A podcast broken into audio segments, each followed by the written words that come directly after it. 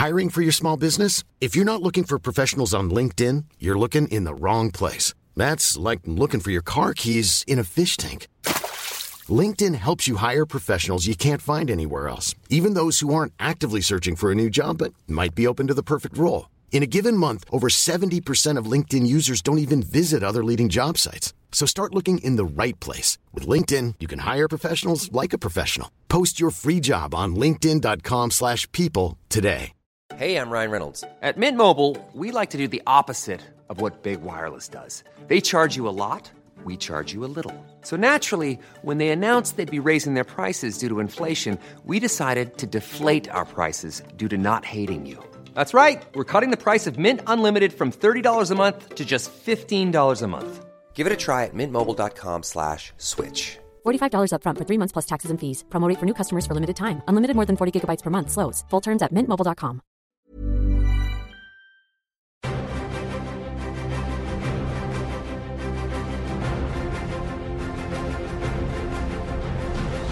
Hello and welcome to episode 50 of Cinematic Universe, the podcast that does for comic book movies what Finn Jones does for press tours. I'm Joe Cunningham, and joining me to help make sense of the comics behind the movies are. Seb Patrick. And James Hunt. We'll discuss the latest comic book movie and TV news before diving into our spoiler filled discussion of Rachel Talalay's 1995 movie Tank Girl. But before any of that, I'm going to ask Seb and James to explain the comic book concept that, as a movie fan, I just don't understand. Um, and this week, guys, this is something that I have been told repeatedly I don't understand on Twitter. How come Wonder Woman doesn't have armpit hair? I mean, there's no obvious reason for that, is there? I mean, the, the reason is because the 1940s or whatever. so I, t- I tweeted something about this um, after I'd articles online and then got um, it got quoted in some articles around the internet and then lots of twitter eggs came after me telling me that a i was weird and had a fetish and b that i was politically motivated to want someone to have armpit hair and also c women with hair are smelly and disgusting don't you know that um, To be fair, i was so more all i was with hair. I was more interested. I thought I'd use this as a way into talking about Wonder Woman because we've got the Wonder Woman movie coming up soon, and about her various origins. Because one of the Twitter eggs told me she's made out of clay. So what's what's the current status of Wonder Woman in terms of her origins, and what are we likely to see in the film? Um, well, I think those two questions are somewhat unrelated. um, but uh, Wonder Woman has had a lot of confusing origins, and I believe that a version of her origin is literally in the process of being told at the moment. Because as part of DC Rebirth, Greg Rucka's run has been alternating issues of a year one storyline and a present day storyline. And I also gather that there's just been a big retconny twist as part of that story where something Okay. that she believes to be the case about her origins is not the case. But the problem is that you've had so many versions and so many origins down the years. Um, she was, I know she was revamped in the 80s. She was one of the characters who did get a proper reboot in the 80s post crisis. Um, Also, she was rebooted. She, got a very drastic reinterpretation with the new 52 uh, but that run was written by Brian Azzarello um, and while it got good reviews and apparently tied quite heavily into Greek mythology I'm, I'm not really a fan of Brian Azzarello so I didn't read that. And then you've got the Greg Rucka run now which is apparently making tweaks to her background and origin as well but the, the original origin is that she was sculpted from clay by Hippolyta That was- So sculpted from clay by Hippolyta. That's the um, is that the Robin Wright character in the movie? Yeah, I mean Hippolyta Yep. is the queen of, of the Amazons. Um, you know that's and you know that goes back to oh no, it's Connie Nielsen. okay. Connie Nielsen in the movie.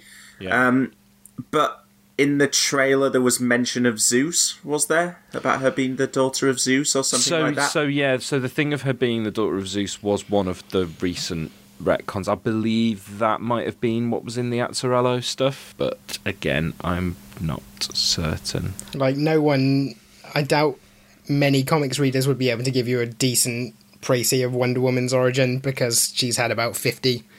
Like, she's the kind of character who every new writer who gets their hands on her goes, mm. I'm going to tell a story that streamlines Wonder Woman's origin and makes it comprehensible. And I- what I- that actually means is I replace it with a completely different version. I think pro- I think probably what I would say is the thing with Wonder Woman is that like the part of her origin and story that's iconic is not how she was created or hmm. you know what her parentage is. It's not like Superman where you know born on Krypton, sent from Krypton. What's iconic about her origin is she is from Paradise Island, from a female-only society of Amazonians, and she is the first of them to be sent to man's world in inverted commas. That's the part of Wonder Woman's story that that doesn't change. Isn't- know, and, and isn't that's the one of important the- part, really. Isn't one of the current thing origin things that actually there were loads of men on Paradise Island as well, though? Or have I? Might- am I, might I might be well have misremembering something. I actually, so I actually read a couple of the early of the Greg Rucka issues, the first few, and there was something in the Rebirth issue about like her being aware of different origins and trying to reconcile them, mm. and so it was like her trying to figure out what her origin actually was. This kind of this is a slight sort of judder, not off topic, but onto a wider part of the topic. But this is an interesting thing that DC seem to be doing with Rebirth. It's almost it's almost starting to become apparent as the the direction of um, Rebirth. Um, like I think we've talked before about how on like Grant Morrison's Batman, there was like an overriding philosophy to it of it's all true and it all Yeah. happened. Um, and it seems like with at least some of the characters, they are moving towards that as a philosophy. Because in in Superman, um, I, don't know if I can talk about this too much without spoiling the current storyline, uh, which is Superman Reborn. Like as we record this, the issue that completes that storyline just came out. But essentially, DC have set up a new status quo for Superman, even like a new a one that's even newer than the one at the start of Rebirth. um, and it is essentially that. Again, sorry, this is spoilers, but you know, if you're reading Superman, you will you will have read it by the time this comes out, hopefully. Um, the the current version of Superman is now a version of Superman that has experienced everything that the pre New Fifty Two and the post New Fifty Two Superman. He's essentially all versions of Superman combined. Um, and yeah, it's like you know they've they've had sort of Greg Rucka's Wonder Woman, you know, exploring these different and potentially conflicting versions of her origin, and it's quite, you know, it's a comics continuity is such a ridiculous and convoluted and tricky thing, um, and so much of it has gone on for so long now that you have almost got this thing of well do you go down the ultimate slash new 52 route where you just or uh, earth one as dc have done with those books you know where you just take a completely fresh interpretation that has none of the baggage? But dc tried that with the new 52 and people got disillusioned with it quite quickly because they kind of wanted the baggage. And I, I, qu- I quite like a continuity that that says at any at any given point in time you can tell stories with this character and you can draw elements of 70 odd years of history and tell the story that matters at you know at that point with the bits of background that matter at that point you know yeah, I um, was reading online when I was researching just the news section for this podcast, and I saw the thing about the Reverse Flash because he's been trailed hmm. heavily as the villain in this Batman Flash cross- crossover that's coming. Yeah And and, the and Reverse the reverse Flash flash is now- flashpoint Yeah, but it's still, but it's still actually the new Fifty Two version. He's just mm. kind of combined his selves or something. Yeah. and I, I, I do, I, I like that idea, and I think probably it works a lot better for DC, which is dealing with these kind of like their characters feel more like gods and icons than mm. Marvel's kind of. Exactly. D- dc is a mythology in a in a way Yeah. that marvel isn't really. And not just in the literal sense of you know wonder woman has her roots in, in mythology and there are other dc characters who do as well. Then again there are marvel characters that do obviously thor and so on. But um, yeah, the, DC's characters sit quite well as um, characters that you can kind of tell apocrypha about, um, and you know, obviously Marvel do have their what ifs, but um, Marvel has always been a little bit more, I think, about being a, a living, breathing, current and relatable world. You know, Yeah. Yeah. Um, well, I'm I'm starting to look forward to um, Wonder Woman more and more. You guys. there were there were two things that struck me about that last trailer, which were firstly um, that it felt like it was rendering watching the first like hour or so of the film unnecessary um, because it was literally just telling the origin. in- that's just in movie trailer. trailers now, though, It isn't is, it? but it was it seemed like a that particularly that ship has sailed. yeah. And the other thing was that um, I don't know why this trailer gave me that impression and not previous ones, but I, I talked about this on Twitter, but it gave me this thought that this is going to be a film where she's not actually going to be, like, Wonder Woman is not going to be her name. Um, she's just going to be Diana for the whole film, and there's probably going to be one moment, like in Man of Steel, where some random supporting character, and my bet is that it's going to be a pilot colleague of of Steve Trevor, like some random military guy, is going to make an offhanded crack and call her Wonder Woman in one single moment, and that's going to be the only time that she gets referred to as Wonder Woman. I've seen it suggested that maybe it'll be on a poster or something, or a news headline or something, but. Say that woman's a wonder. Yeah, some, you know, something like that. Um, which annoys me because, like, you know, just bloody call the characters. But at least the film is called Wonder Woman, which is an improvement on Man of Steel. But Yeah. And I just want to clarify for all of the eggs that are unhappy with me. I'm not saying that Gal Gadot should have hairy armpits in Wonder Woman. I was just watching the trailer, reading it, and going, "Yeah, I guess why would a female from a an entirely female society have yeah, exactly. be, It's- be shaving her body hair? Yeah, like, why Are you would she- saying why are would she be you doing that? saying that lesbians don't like shaved armpits? No, I'm saying that a world that is is entirely free of um, arsehole men and unrealistic uh, ideas of what what the correct form of body grooming is, is and isn't. That there's no reason why she would choose to shave her armpits. Okay. I mean, she Just so we're might, she might do, she might do, but hey ho. Ah, yeah, but the eggs are not happy with me, you guys. One told me to get a loaf. we'll move on now to our comic book movie news section. And oh, the first piece of news I'm sure we are all going to get super, super excited about. In 2018, that is the year after the one that we're in right now, there is going to be a Venom movie released. no, there isn't. I agree with Seb. there literally is not going to be a, a Venom movie released next year. There is, Seb, 2019, and it- maybe. and it's going to be produced by. Now I know what you're thinking. They're making the Spider-Man movie. Amy Pascal and Kevin Feige are co-producing that. What are they going to do for this Spider-Man spin-off?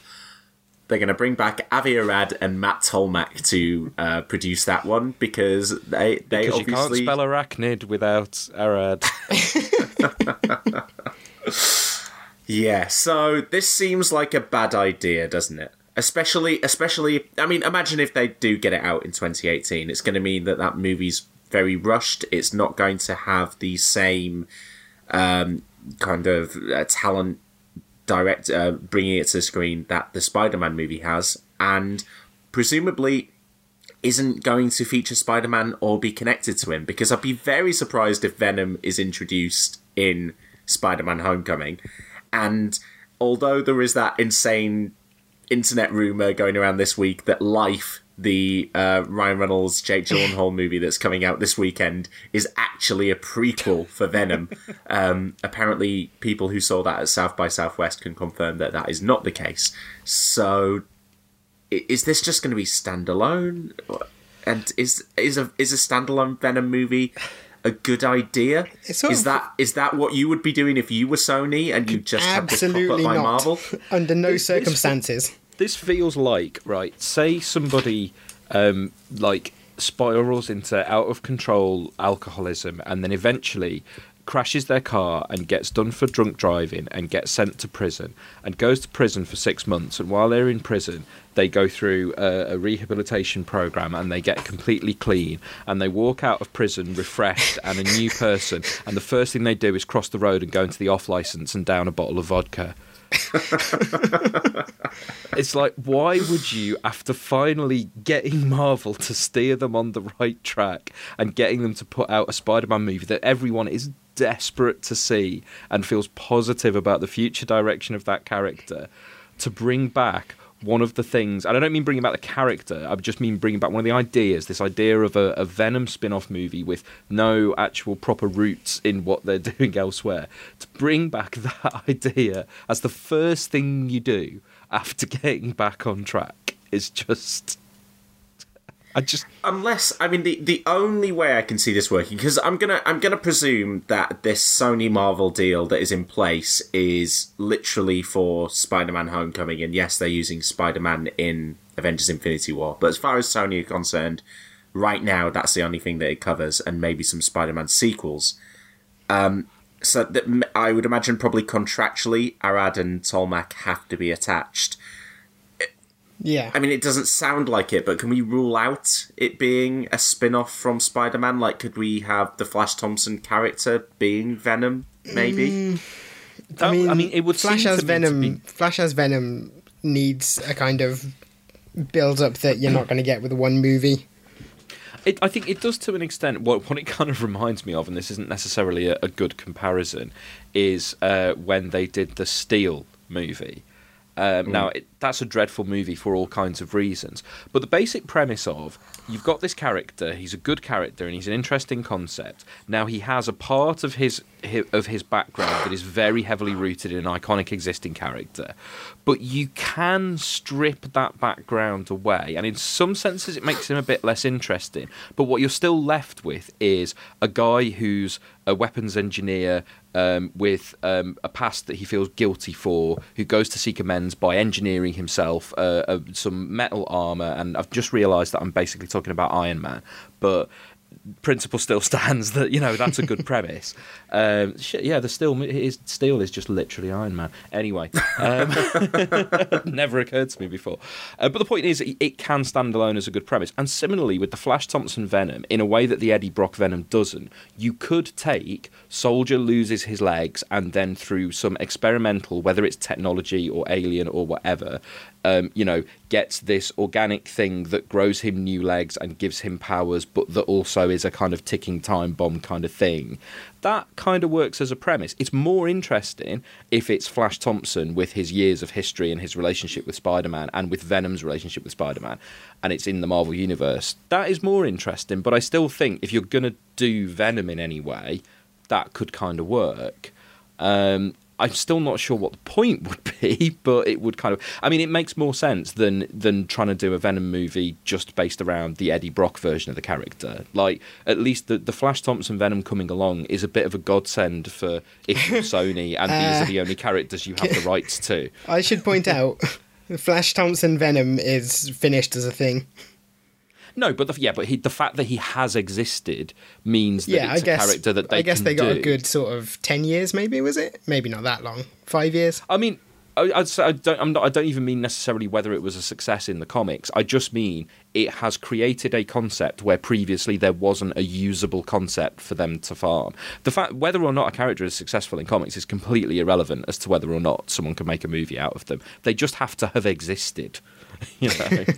I don't. I just in when I read this though, my assumption is that they're going down some kind of gnarly Suicide Squad kind of avenue with Venom rather than It, I mean, yeah, it could be that they've looked at Suicide Squad and they've gone, "Oh man, that was what we were going to do with our Sinister Six movie. Maybe we should get a piece of that." make a bad movie. Yeah, Okay, well, we'll we'll see what happens with Venom. I think you're right. 2018 seems very optimistic. Um, there was initial announcement or a rumor that Alex Kurtzman was attached, but I believe that's not the case. Um, I, th- I think we need to have an official chart where every month or so we check in on whether we think Gambit or Venom is going to happen first. At the moment, maybe Venom's just ahead, but I don't know. there's, I mean, there's got to be a DC movie you can throw in there as well. Shazam, yeah, Yeah. Gambit, Venom, Shazam. I mean, and now unfortunately, Marvel have taken Inhumans away from us by deciding to make it on TV. So, yeah, we can't include that anymore. Maybe the but maybe a Black Widow movie. Yeah. Okay, uh, we'll move on to a film though that is definitely happening, and um, I'm more excited about this than I was on our last podcast.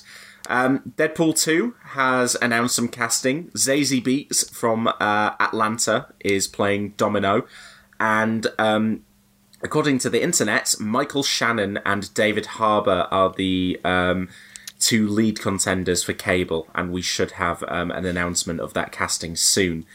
Um, I- what do you didn't guys know- think about that? I know you talked about um, on the obviously I, I um, wasn't on it, but I heard you talk on the Logan episode about um, David, you liking David Harbour from Stranger Things. I Yes. didn't know who he was, um, but having looked up a picture of him. Um, I can see why he's a front runner for cable, uh, because yeah, that would make sense. And like I, I know his face, having seen him, like I've you know I've obviously seen him in things. He's one of those guys. I just didn't know the name. Michael Shannon. I mean, he he really is a revelation in um, Stranger Things as well. Yeah. Well, he's got the like grizzled thing, hasn't he? He would be my choice here. Having said that, Michael Shannon was a name that I read and immediately kind of like recoiled at, and then went, "Huh, actually." Well, if it means he gets to actually be funny again, that would be nice. you know, after after Man of Steel, it'd be nice to see Michael Shannon have a bit of fun because he didn't look like he was having a lot of fun in Man of Steel. I mean, Michael Shannon is an actor who does exasperated so well. And I can only imagine, like, re- in real life, having to watch Michael Shannon hang out with Ryan Reynolds would be entertaining to watch. Like, watching them do it in character as Cable and Deadpool, I I could get behind that. I'm still a bit upset that Kyle Chandler seems to have disappeared from these lists. Um, yeah. I think maybe he was the uh, was the choice of the previous director. Yeah. Um, I'm also disappointed that Pierce Brosnan seems to have dropped off the radar for it, but I think oh, that was only wow. ever a pipe dream, wasn't it? yeah, um, and Zazie Beetz. I don't know, have either of you guys watched Atlanta? No, I'd, I'd never heard no, of it, but her name is amazing. yes, I mean more, more Z's in her name than anyone else I've ever seen. Yeah, th- three Z's across the two names. Um, I, I watched Atlanta last year. It's for anyone who doesn't know, um, Donald Glover's sitcom that was long gestating on FX, and um, yeah, is really really incredible, and seems to be launching stars everywhere. Because I mean, Donald Glover, off the back of that, I mean, he was great already, but now he's going to be Lando Calrissian in a Han Solo movie. He's voicing Simba in the live action adaptation of um, Lion King, which again, great casting. Um, and yeah, now Zazie Beetz as Domino. So I think it's probably sad news that I think it's going to take quite a while to get around to a second season of um, of Atlanta. But yeah, I I would be I, am so excited to see um, her in a, a, huge movie like this. Um, and also, I mean, it's like we say, we should we should uh, applaud the studios when they do this. They have gone for some, you know, race blind casting here. They've they've uh, Domino is not a black character in the comics, but she's going to be played by a black actress in the in the films. I mean, to um, be fair, in the comics, she's literally white. they they could put any they could make anyone that color, and it wouldn't have any bearing on how she is. So, hmm. um, what do you think this means for Morena Baccarin? because she she I mean she was playing a character who was copycat right yeah in, in I terms mean of, in terms of the comics yeah like copycat was introduced in fact when Domino was introduced it was actually copycat masquerading as Domino so I think there's still plenty of scope to reveal that she's a mutant who with shapeshifting powers or whatever which is what uh, Vanessa was in the comics. I'd, I'd also be surprised if I mean I know it's Hollywood, but if if Domino was gonna, I'd be surprised if Domino was actually going to be a love interest in Deadpool 2, given the age difference between Ryan Reynolds and Zazie Beetz. My my hope would be that she's just there as a character, and that it's not a case of her replacing Vanessa as the love interest. Um, yeah. Yeah. Um, what did you guys think of the short film that played before Logan? I mean, it it didn't play my screening, but I watched it online. I, I spoke about my thoughts on it on the minisode. Were you guys any more entertained than I was? No, it was a fun. Like I think it was a funny thirty second joke stretched out to three yeah. minutes. yeah, basically. Yeah, that was my issue with it. Um, did you see the uh, little bit little bit of uh, graffiti in there that said the word hope? And there's a lot of people that think that maybe we could be getting Hope Summers as well as Nathan. Hmm. Be does interesting. That, does that seem like a possibility for this film? It's a take. I, I, I think it's it's more the sort of thing I can imagine it as an injured, like as a running joke that Cable has come to find Hope Summers or something. But it like to do a story with Hope Summers in. Maybe she's a baby. They, could... I don't know. Like it just it doesn't strike me as unless the, they're going unless they're going to um, like outright parody it i don't see them going that route the only reason I'd, I'd it'd be fun to see Hope Summers in a movie is that um, she's a character that's quite strongly associated with Kieron, because when they brought her into the present day and had her be a teenager, Kieron wrote Generation Hope, and Jamie drew some of it, didn't he? Um, So, Yeah, he like, I, I, thi- I, I know she'd been around for a while as a younger character and was part of um, that whole cable run, but um, I, I associate her with tho- with those two because the only thing I read with her in was Generation Hope. Um, a brief bit of DC catch up now, guys. Um, Suicide Squad 2 um, has hired the Legend of Tarzan writer uh, to work on the script, and um, John Collet Serra is a director who is being linked with the film. Um, that for me would be um, a much more favourable hire to to Mel Gibson, who was the last name rumored. Um, John Collet has made some really fun nonsense movies in the past, which is what Suicide Squad 2 should be. Um, so I'd be up for that. Um, but the other piece of news, um, Seb, you tweeted about this from the podcast account. There is the rumour that one of DC's future movies is being pushed up to be filmed later this year with an eye on a release next year because they want to release two films a year and the Batman has been pushed back. I mean, they haven't decided which movie yet, which is the worrying thing, isn't it? Yeah. I was just, I, I, I literally didn't remember tweeting about this, and I've just gone to look at the account. No, this was, me. Yeah, it was me. Who Oh, was about it? Yeah, yeah. so It just was, it just seemed like a, a Seb tweet.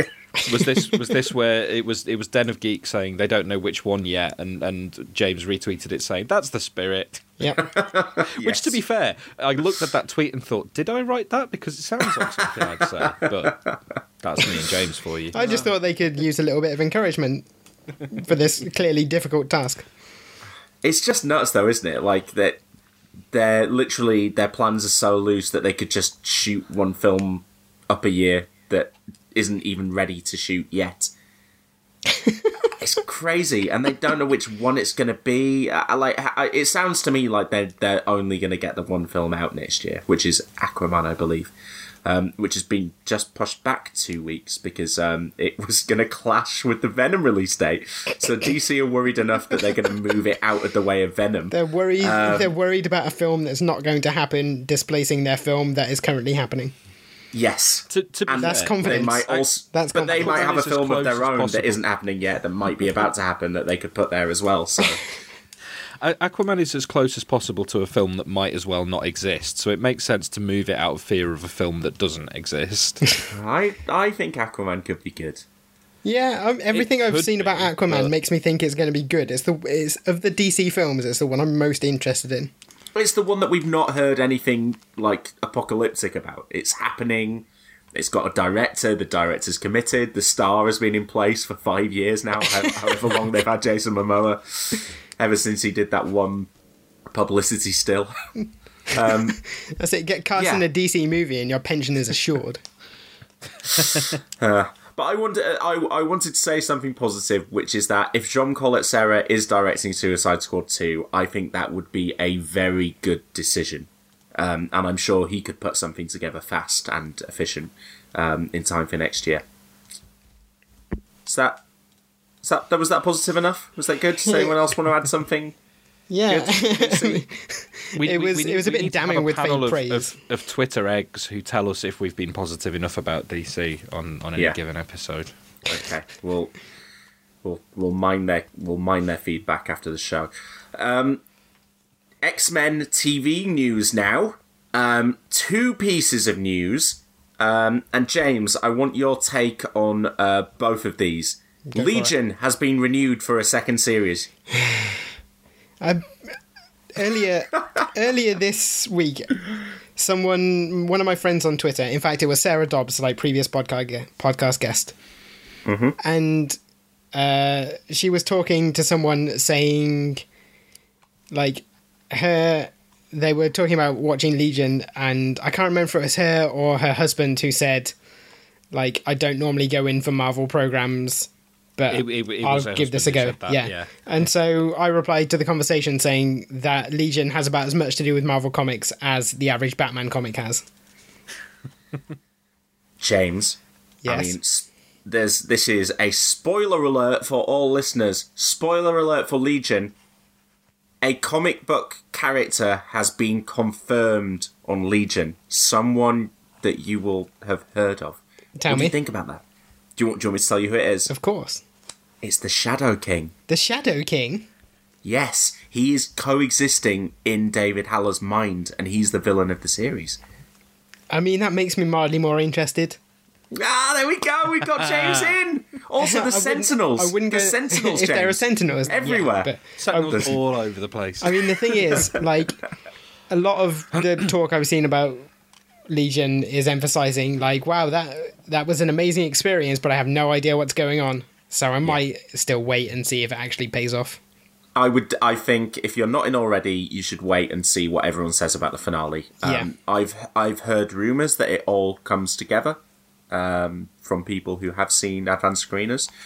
Uh, but yeah, uh, it's it, it very much could still frustrate. But it is coming back for a second season, so um, at least you know it's uh, they're committing to it moving forward. But James, Yes. other X Men TV series, which now is going by the title of Gifted. This is the one that is going to be written and showrun by Matt Nix and directed by Bryan Singer. Jamie Chung is playing the lead character, who is Blink. Um, and just looking on the IMDb, we also know that Polaris is one of the characters in there. And it sounds like we're going to be getting some X Men characters popping in up in this fairly regularly. Um, also, the cast: um, Amy Acker and Stephen Moyer have been cast in this thing. Um, it's it's looking interesting. It's Yeah. looking It's it's, looking- looking... like maybe what we were hoping for Agents of Shield before Agents of Shield turned up, like a proper comic book TV show. It's looking like what the X Men. It's looking like the X Men show I wanted, which is characters from the comics being portrayed on TV. like that's all I wanted. uh, and the fact that Amy Acker's in it works for me as well because like I loved her in Angel and Alias and whatever else she's been in. So Yeah, I've just looked it up because I didn't I didn't know that she was in it, and I thought, oh, I wonder if, she, and because you mentioned Polaris was in it, I thought, oh, I wonder if she's playing Polaris. She's not, but that would have been good casting. yeah. I think I think she might. I, I don't know. I think she might be the mum. I'm not sure. She, she she is the mum. Yeah. Right. Okay. Yeah. Um, yeah. I mean, we'll we'll have to wait and see on that. It could be really boring, um, but it could also be fun comic book stuff, and we'll see what Bryan Singer serves up with the first hour. But I'm pretty sure we'll get at least one season of that at this stage, given the names attached. How Um, did we get into a situation where James is more enthusiastic about a Bryan Singer X Men property than he is about a Noah Hawley TV series? I mean, come on. Let's uh, move on then to our final piece of news, um, which is a TV show that is directly adapting characters from the comics. We're going to have a brief chat about Iron Fist. now, we, we are going to have a bonus episode coming up soon on Iron Fist. I'm like eight or nine episodes through it um, because I've been ill and in bed for the last couple of days. Um, and Was I it that to- bad? Yeah, I want. I wanted to make myself feel worse, so I sat through nine episodes of Iron Fist. I assume this was a Um, stag weekend thing. I got ill after the stag weekend. uh, I'm sure they're unrelated. they're not. They're really not. um, yeah. Um, so Iron Fist, James, you were in New York last weekend, Yes. um, doing some interviews with um, the stars of Iron Fist. Doing two Um, very short interviews. Yeah, and and I thought it would be interesting for us just to have a brief chat about Iron Fist now, but not so much the show because we are going to have that um, that bonus episode coming up. I thought it would be interesting to talk about all the stuff that's going on around the show because it's fair to say that this series has been poorly received. Um, there's no doubt at this point the damage is done in terms of, in terms of going into the defenders. There are three characters who have been uh, very well liked and one character who hasn't. Um, and that could cast a bit of a shadow there. Whether individual listeners are listening to this right now and going, I actually liked Iron Fist, or it's not as bad as everyone said, there's no doubt that the vibe around this show and this character is bad. And a lot of what's gone into that is the the conversation around the show over this past couple of weeks. I mean, it's been happening ever since Finn Jones was cast Um, but it's just it's just got to a pretty toxic point, hasn't it? Where literally every time someone else opens their mouth about Iron Fist, it seems like s- something stupid is being said. So what I want to know is, did anyone say anything stupid to your face in New York? Uh, so I got to interview Finn Jones and Jessica Henwick quite early in the day. Like I was either their first or second interview. Like it was very early. Um, it was a, it was an odd round table. I can say that much. Like I, they they were both clearly aware of the bad reviews and you know they were responding to them or attempting to respond to them. Like I remember Were they being were they being asked directly, or were they bringing it up? Uh, well, it, for a while it was unmentioned. I think in our round Elephant table. in the room. Well, yeah, but in our round table, and I think in most, like he, Finn Jones was already responding to stuff about bad reviews before we asked him about it. Uh, but though it- Right. Yeah, it was directly put to him that like the response has not been great, and he said what I expected him to say, which is that we made this for the fans. Which, as Seb said on Twitter, is a like, you know, it's a euphemism for fans will watch any old shit. So we He don't have to, to. insult so many people at once. Yeah. Yeah. I mean, given given as well that this is made by the same people who made Luke Cage, Daredevil, and Jessica Jones, all of which were well received critically and were presumably made for the exact same audience that Iron Fist was.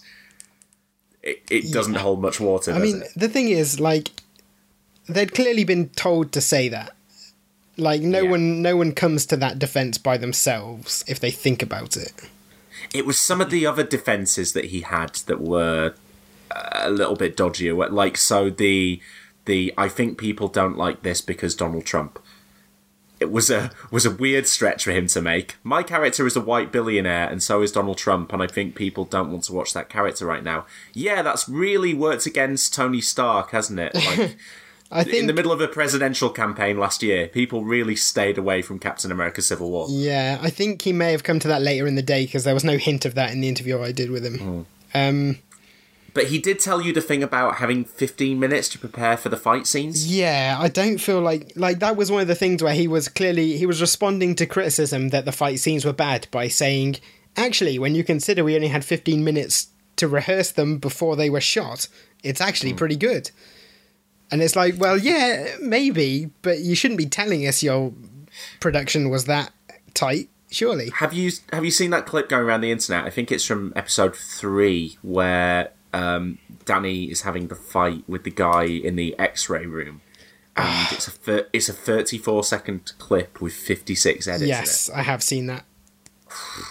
and you fe- you feel that in every fight. I mean, that's And I- one of and my problems think- with it is that like the fights look worse than all of the other ones, even though he's supposed to be some great martial artist. And like, you, no one can throw two punches without there being a cut between them.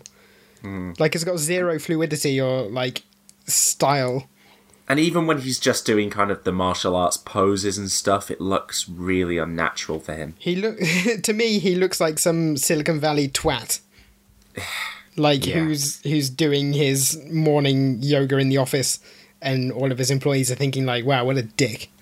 Hmm. And I was saying this to you guys off mic. I kind of, I kind of feel bad for Finn Jones in a way. On a human level, I'm just imagining if it was me and I'd got my first, like I know he was in Game of Thrones, but he's a minor character.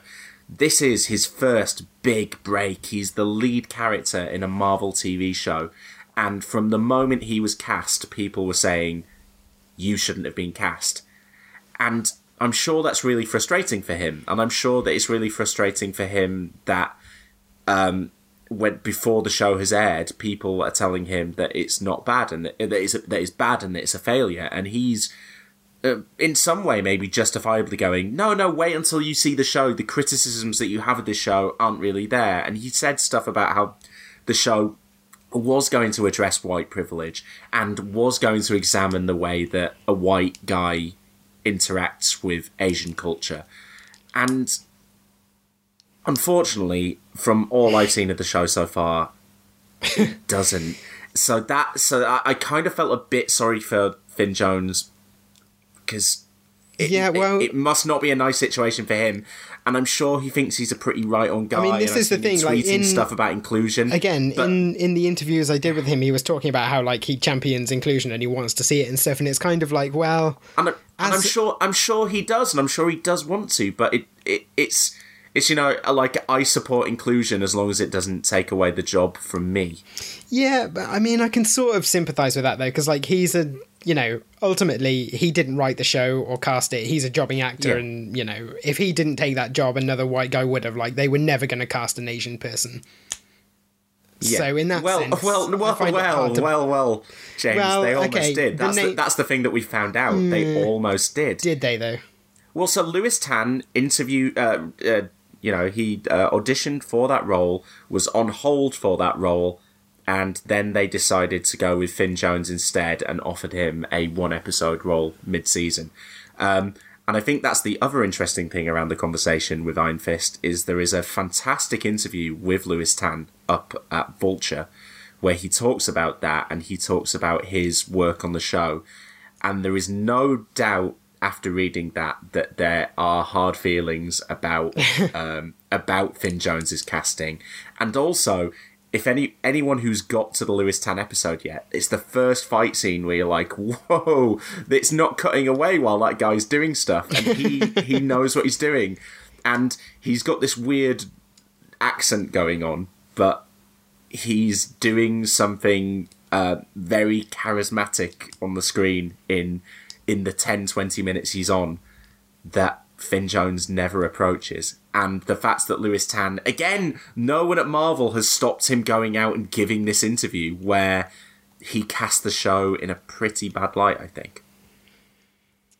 it's it's just a fascinating clusterfuck for Marvel. Yeah, I and mean- the fact that the Defenders is already deep into production, um, it makes you wonder: is obviously the negative feedback isn't going to play into that, but do the people making the show know that it hasn't gone as well? Oh, I'm sure they know that. Like You, the thing is, like I think a lot of Finn Jones's reaction is basically it's like on. It's that kind of internet thing where if you say to someone this is problematic or whatever, like you know this is racially suspicious, what they hear is you've just called me a racist, and they respond like that. yeah, And so I think he's on the defensive because he thinks people are calling him a racist. Hmm. And what he what's actually happened is he's, you know, got into a situation that maybe he could have avoided, but that he didn't avoid, where he looks like the bad guy, and he's thinking, "Well, I'm not the bad guy. Like, how is this happening? I'm on. I agree with them to Yeah. a certain extent." And I think that's what's causing a lot of his dodgy behavior. Like he's tr- he's trying to explain explain his way out of a situation that he isn't especially responsible for. yeah, It's funny because what what you've just described there about about that attitude is you could also you could also be describing um, a certain comics writer at Marvel um, who has been not very successfully dealing with a certain controversy about a certain Nazi storyline. Yeah. yeah, yeah. That that, that I had to unfollow on Twitter. I I've can't, It's, a, can't it's very good anymore. advice to not follow comics writers on Twitter. Yeah. Yeah, yeah, I can buy into that. Especially Kieron Gillen because of the comments. one last point on Iron Fist. Um, I'm not sure if you guys remember, but uh, uh, you know, so it must have been about 18 months back now. I think when we were seeing Luke Cage and Jessica Jones, um, and suddenly we heard, oh, Luke Cage is actually going to be the next one filming because originally the plans were for Iron Fist, and they moved up Luke Cage. Um, and the talk was that they were having trouble breaking the character of Danny Rand, and particularly breaking the back half of his series that's one thing, James. I don't know whether you would agree from what you've seen so far of Iron Fist. That character of Danny Rand doesn't make sense, and while Nope. Finn, while Finn Jones isn't charismatic, can't do the action, isn't particularly interesting, it just feels like he's lost within a character who has no consistency and no clear goals and desires. It's, Yeah, like he. The thing I can't understand is how much of Western culture is he supposed to understand? Because it's like he, you know, in some some appearances he's like some man child who's going like, "Can you get me some fruit roll-ups?" And in others he's driving a car like he's fine with it, hmm. and it's like Re- like my version, I was thinking the version of the character should have come back obsessed with nu metal, thinking that it was still like a thing, and he should have got a baseball cap and a soul patch. There's there is a weird thing where he's got like he's got a very woke iPod um, that Claire Temple comments on. Is like, huh, you were. So I don't know whether there's a reason for that, but he yeah. He does seem to. I mean, a lot of the show as well feels kind of derivative of the other shows. Like, there's some the score leans on Daredevil themes sometimes, and uh, like like I said, the the music feels more Luke Cagey than it does um, that well then would seem to fit the Iron Fist character. Um, and yeah, and then the fact that it seems to ha- be like continuing the hand storyline from Daredevil, but has turned them into the foot. I mean, to be fair, like the foot were explicitly a parody of the hand. It's not a. No, but that's that's what I mean. They feel like a parody of what Oh, they started right, out yeah. as. Like we watched a season one episode of Daredevil where Daredevil spent an entire episode having this brutal, horrible fight with one of these um, hand ninjas. And then by the time we've got to Iron Fist, Claire Temple is taking out a hand ninja within 30 seconds. Yeah. Well- I mean, I guess the defense for that is one one is the master and one's the kids they've just pulled off the street and been training. But even in Daredevil, the foot soldiers were a lot uh, deadlier than they are in Iron Fist. Yeah. Uh, well, The Defenders is next, and like I said, we're going to have an Iron Fist bonus episode um, coming soon with um, hopefully some returning guests again. Um, I'm hoping to be slowly assembling our own version of the podcast Defenders. uh, we just need an Iron Fist. We just does anyone want to be our Iron Fist? Pass. I've started reading the Immortal Iron Fist, by the way, as well. That's the one thing that I picked that, that I have. Yeah, me too. Actually, me too. Because. I I can't remember. I I definitely owned it. I can't remember if I read it. so I Well, it's all on Marvel Unlimited, and it's it's really good. So maybe I'll be able to talk about that once we get to the mini side as well. yep. I, th- I think this is this- like not to get into it too much, but there, there is a point that's worth making about Iron Fist that it's possible to believe that the TV show, um, in terms of how they've approached the character, can be tone deaf in terms of not acknowledging the problematic elements of his background, while still thinking that the character it's not you don't think that the character is unsalvageable. Like you can do a, a white danny rand iron fist story because and not you know there have been recent comics and the Brubaker and fraction stuff is great comics. Um and you know it's not that like just him being white is a bad idea it's the way that they've approached it and it's the fact that i mean i'm saying this as someone who hasn't watched it as you can probably tell by the fact that i've been so quiet and because it's me um, but by all accounts there are other reasons why the show is bad Yeah. it's not just because of Yeah. that There. Are, if you're gonna if you're gonna do White Iron Fist, there are things you could have done, which would have mitigated the problems that it's having now, and they haven't done them.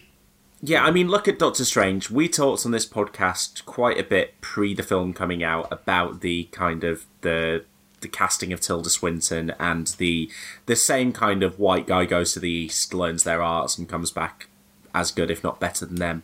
Um, Doctor Strange on our main podcast, we didn't end up needing to talk about them too much because the film was a good and b kind of did look at those ideas a little bit. Not not not with any huge depth, but they didn't send Doctor Strange back as immediately the Sorcerer Supreme or anything like that. Whereas Danny Rand is literally in the show, like you said, James, explaining the rules of the dojo to Colleen Wing, a character of Asian heritage who runs that dojo Yeah. yeah. Um, so yeah, they, this is this is um, Iron Fist's fault. Um, but we'll, like I said, we'll we'll do a we'll do a full bonus on that. You can look forward to that, and um, that's it for our very long news section this week. Um, but it's it's been a while because obviously, Seb, we had your uh, your very well received bonus episode in last week, and we had and we had Logan as well. Um, so there was a lot of news to catch up on. But we'll move on Well, now. original recipe for the first time in quite a while. Yeah, yeah, uh, because because the it was Lego Batman before that as well, wasn't it? So this is the first time that we're going back into the vaults again, um, and a nice a nice one to do, as we said at the start, on our fiftieth episode. Um, we're going to be talking about Rachel Talalay's 1995 movie Tank Girl. Um, so we'll listen to um, a bit of audio from Tank Girl, and we'll be back in a second with our discussion of it. It's the year 2033. There's no law. No mercy. You're gonna really love this one. Bye. And no water. There are three million liters of water underneath the blue dunes, and you will retrieve it. The odds of survival are a thousand to one. And that's just the way she likes it. My, my. Talented, isn't she? Hi, feeling a little inadequate? She'll be fun to break. I like pain.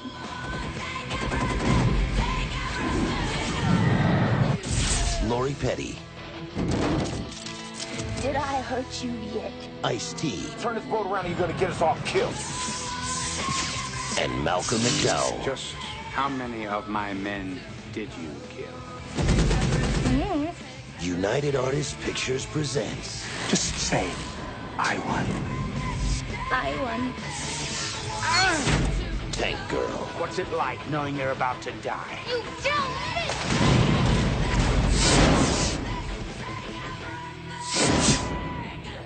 Okay, so that was a little bit of Tank Girl. Um, now, at the start of this year, we were going through our schedule and we kind of decide what films we're going to do. Maybe like four or five episode chunks at a time. And we knew we had Logan coming up and we had Lego Batman. So we went, let's all pick one film to do. So, Seb, you picked Superman 2. I picked Batman Mask of the Phantasm. And James, you picked Tank Girl. Um, now this is this is obviously the last one that we've got to, um, but neither Seb or I had picked Tank Girl before, uh, or had picked Tank Girl before, had seen Tank Girl before. So, for our listeners, but also for me and Seb, why did you want to do Tank Girl now? um, and uh, why are Seb and I uh, such in your bad books for not having seen it until the last couple of days? I like the reason I wanted to do it was because I have like warm nostalgic feelings for the movie, which I sort of watched as a teenager. Like I think, I think when it came out, I was too young to actually see it, and I wanted to. And then, so I caught it on TV and pirated the video and watched it a bunch of times. Given the film's original box office, you were one of the few people who did want to see it because it it um, uh, sorry for this in advance. It tanked at the box office. It made Oh. about six million dollars. Yeah, yeah. I mean, it was not critically well received and lost a lot of money and sort of didn't do great things for the character. Um, Well, the, so I was reading the comic folded kind of shortly afterwards, and there was this weird thing about it being kind of a an offbeat character who suddenly became mainstream, and so because it became mainstream, lost its kind of credibility. cult, yeah. quirky credibility, but also didn't attract any enough mainstream people to the comic for it to actually gain any kind of bump. I mean, I think part of it as well was just the bad feeling around the character. Like, once you've got to that point of doing a movie and fucked it up completely, like, you probably want to step away from it a bit anyway. Like, that's certainly what happened. I think Alan Martin stopped doing Tank Girl comics for about a decade or something. Hmm. And Jamie Hewlett stopped for even longer, so. But the interesting thing about the film is that, despite that kind of original, uh, I guess, apathy from audiences, it kind of gained a cult following. Um, Yeah. and I mean, that's it's the that's something the that fate I of was all, always aware of. I mean, that's the fate of movies that are bad but in interesting ways, isn't it? Like Yeah. it- they get a cult following. And I think if I had to describe the reason Tank Girl has a cult following, it's because like there's just nothing else like it around.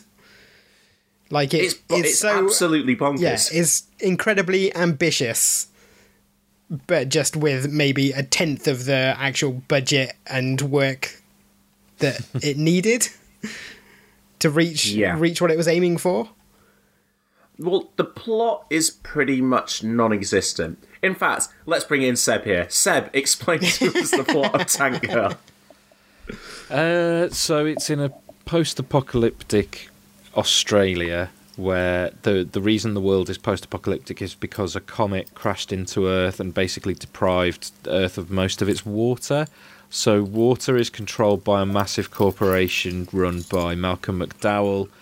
Uh, Tank Girl basically lives a happy existence like in a hippie commune, scavenging until and they like the house where she lives has a water like they have a well and it's like one of the few wells that the big corporation doesn't control.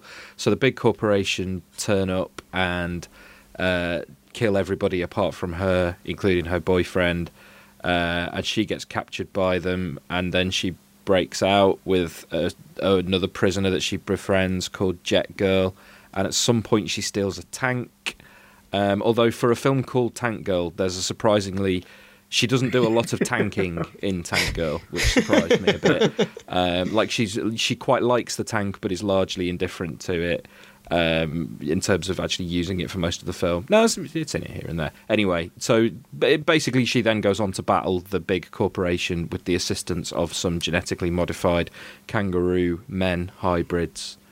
Um, yeah, and it's it's it's yeah, it's it's kind of like the Punisher meets Mad Max meets Harley Quinn is how I would describe. Uh, you got the Harley Quinn comparison in very early. I mean, yeah, she it's is really impossible like- to watch this now without Yeah. thinking that. and and like specifically the the modern recent uh, you know new 52 and movie version of Harley Quinn like Hmm. is basically Tank Girl in like in every sense. Yeah. Um, you you mentioned Malcolm McDowell. Um, even if you didn't know Malcolm McDowell was in this movie, about a minute before he turned up, you know he was coming because Malcolm McDowell is is in every time this this kind of movie happens. like he has to have played that character a- about thirty or It's forty it, times it's al- it's always either him or Terence Stamp, isn't it? Um, and he's doing great work um, hamming it up. Um, Lori Petty is Tank Girl, who I guess like n- in 2017 is probably best known for Orange is the New Black, Mhm. where she's been doing some really great stuff. I was so happy when she couple of turned up. So happy.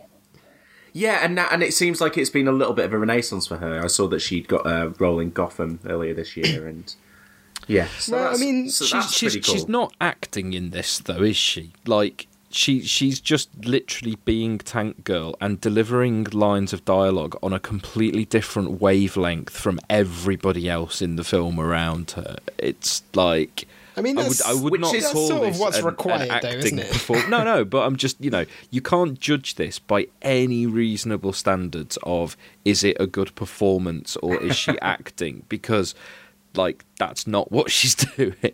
Well, I mean, I, I would say it's a good performance because she's enigma she's enigmatic and you you can't take your eyes off her. You're like, what's she going to do next? But you're right. I'm not sure how much like acting ability is going into it because she it's not a million miles away from what she's doing on Orange Is the New Black. But on that show, she's playing a character with severe mental issues and is literally kind of existing in her own little world. Um, Tank Girl exists in her own little world here as well. Like even her closest friend, Jet Girl, played by a very young Naomi Watts. Um, they the two of those never seem to like. Jet Girl never seems to know what's what to make of Tank Girl, even though she's her best friend. um, going through some of the rest of the cast, um, Iggy Pop turns up as a paedophile. yeah, in a very Which uh, yeah, is dur- mad during the Iggy Pop acting era because it was only a couple of years before this that he was in. Um, he was a guest character a few times on The Adventures of Pete and Pete, playing Michelle Trachtenberg's dad. Wow. Was very good. Um, and then we have these the, the characters, the Rippers, who are super soldiers that are like human kangaroo hybrids, which is really weird to begin with. Um, but one of them's played by Reggie Cathy um, from The Wire, um, and I guess for our interests, the Fantastic Four film from the other year. um, but then there's one of them played by Ice T, and the thing is, there is so much there is so much prosthetics on these characters that they're unrecognizable. But the minute that the Ice T character opens his mouth, you're like, oh, it's Ice T. what I find weird is that one of them is played by Ice T, but he's not the main one. Like, no, Yeah, he's a side side guy. He's just the grumpy one on the side who used to be a cop because it's Ice T. Of course, he used to be a cop. Like that's. I mean, I, pretty I, much every role he's ever played. I, I don't know if you want to get into them straight away, but like that, though, that makeup and and those effects are like the most early to mid 1990s looking Stan Winston work you can imagine. It's like there's something so of its time about how that makeup looks, how it looks on their faces, and how their ears are animatronic and how they move and stuff. It's just like, um, it just, yeah, it's. I just, it's like we, almost without knowing, you can tell it's Stan Winston's work, and Hey, it's Paige DeSorbo from Giggly Squad. High quality fashion without the price tag. Say hello to Quince. I'm snagging high-end essentials like cozy cashmere sweaters, sleek leather jackets, fine jewelry, and so much more. With Quince being 50 to 80% less than similar brands.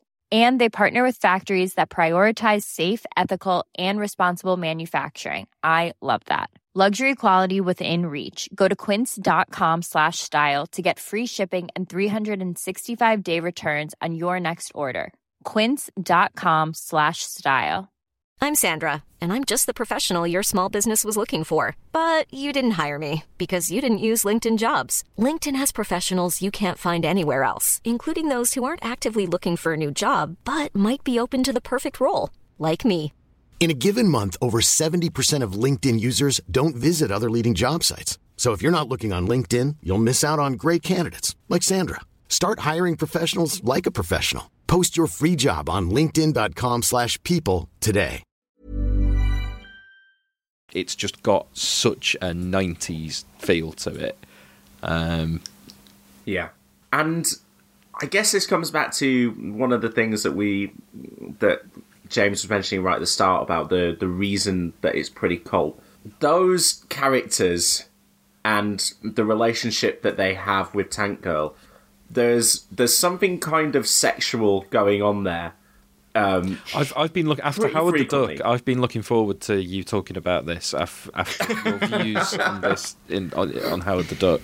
Hey, I'm gonna throw it out there. It's not as sexy as Howard the Duck, but I think that's. I think the stuff that's going on with these kangaroo hybrids and Tank Girl, and I think that's what to me sums up probably what the appeal of this film is. Is that it seems so aggressively countercultural. Everything about it is anti-establishment, and uh, Tank Girl as a character just seems like someone who doesn't give a fuck about anything, and that means that she's got a boyfriend at the start, but she flirts with Jet Girl, and she's attracted to various members of these Rippers as well, and just is completely like free of any kind of sexual boundaries.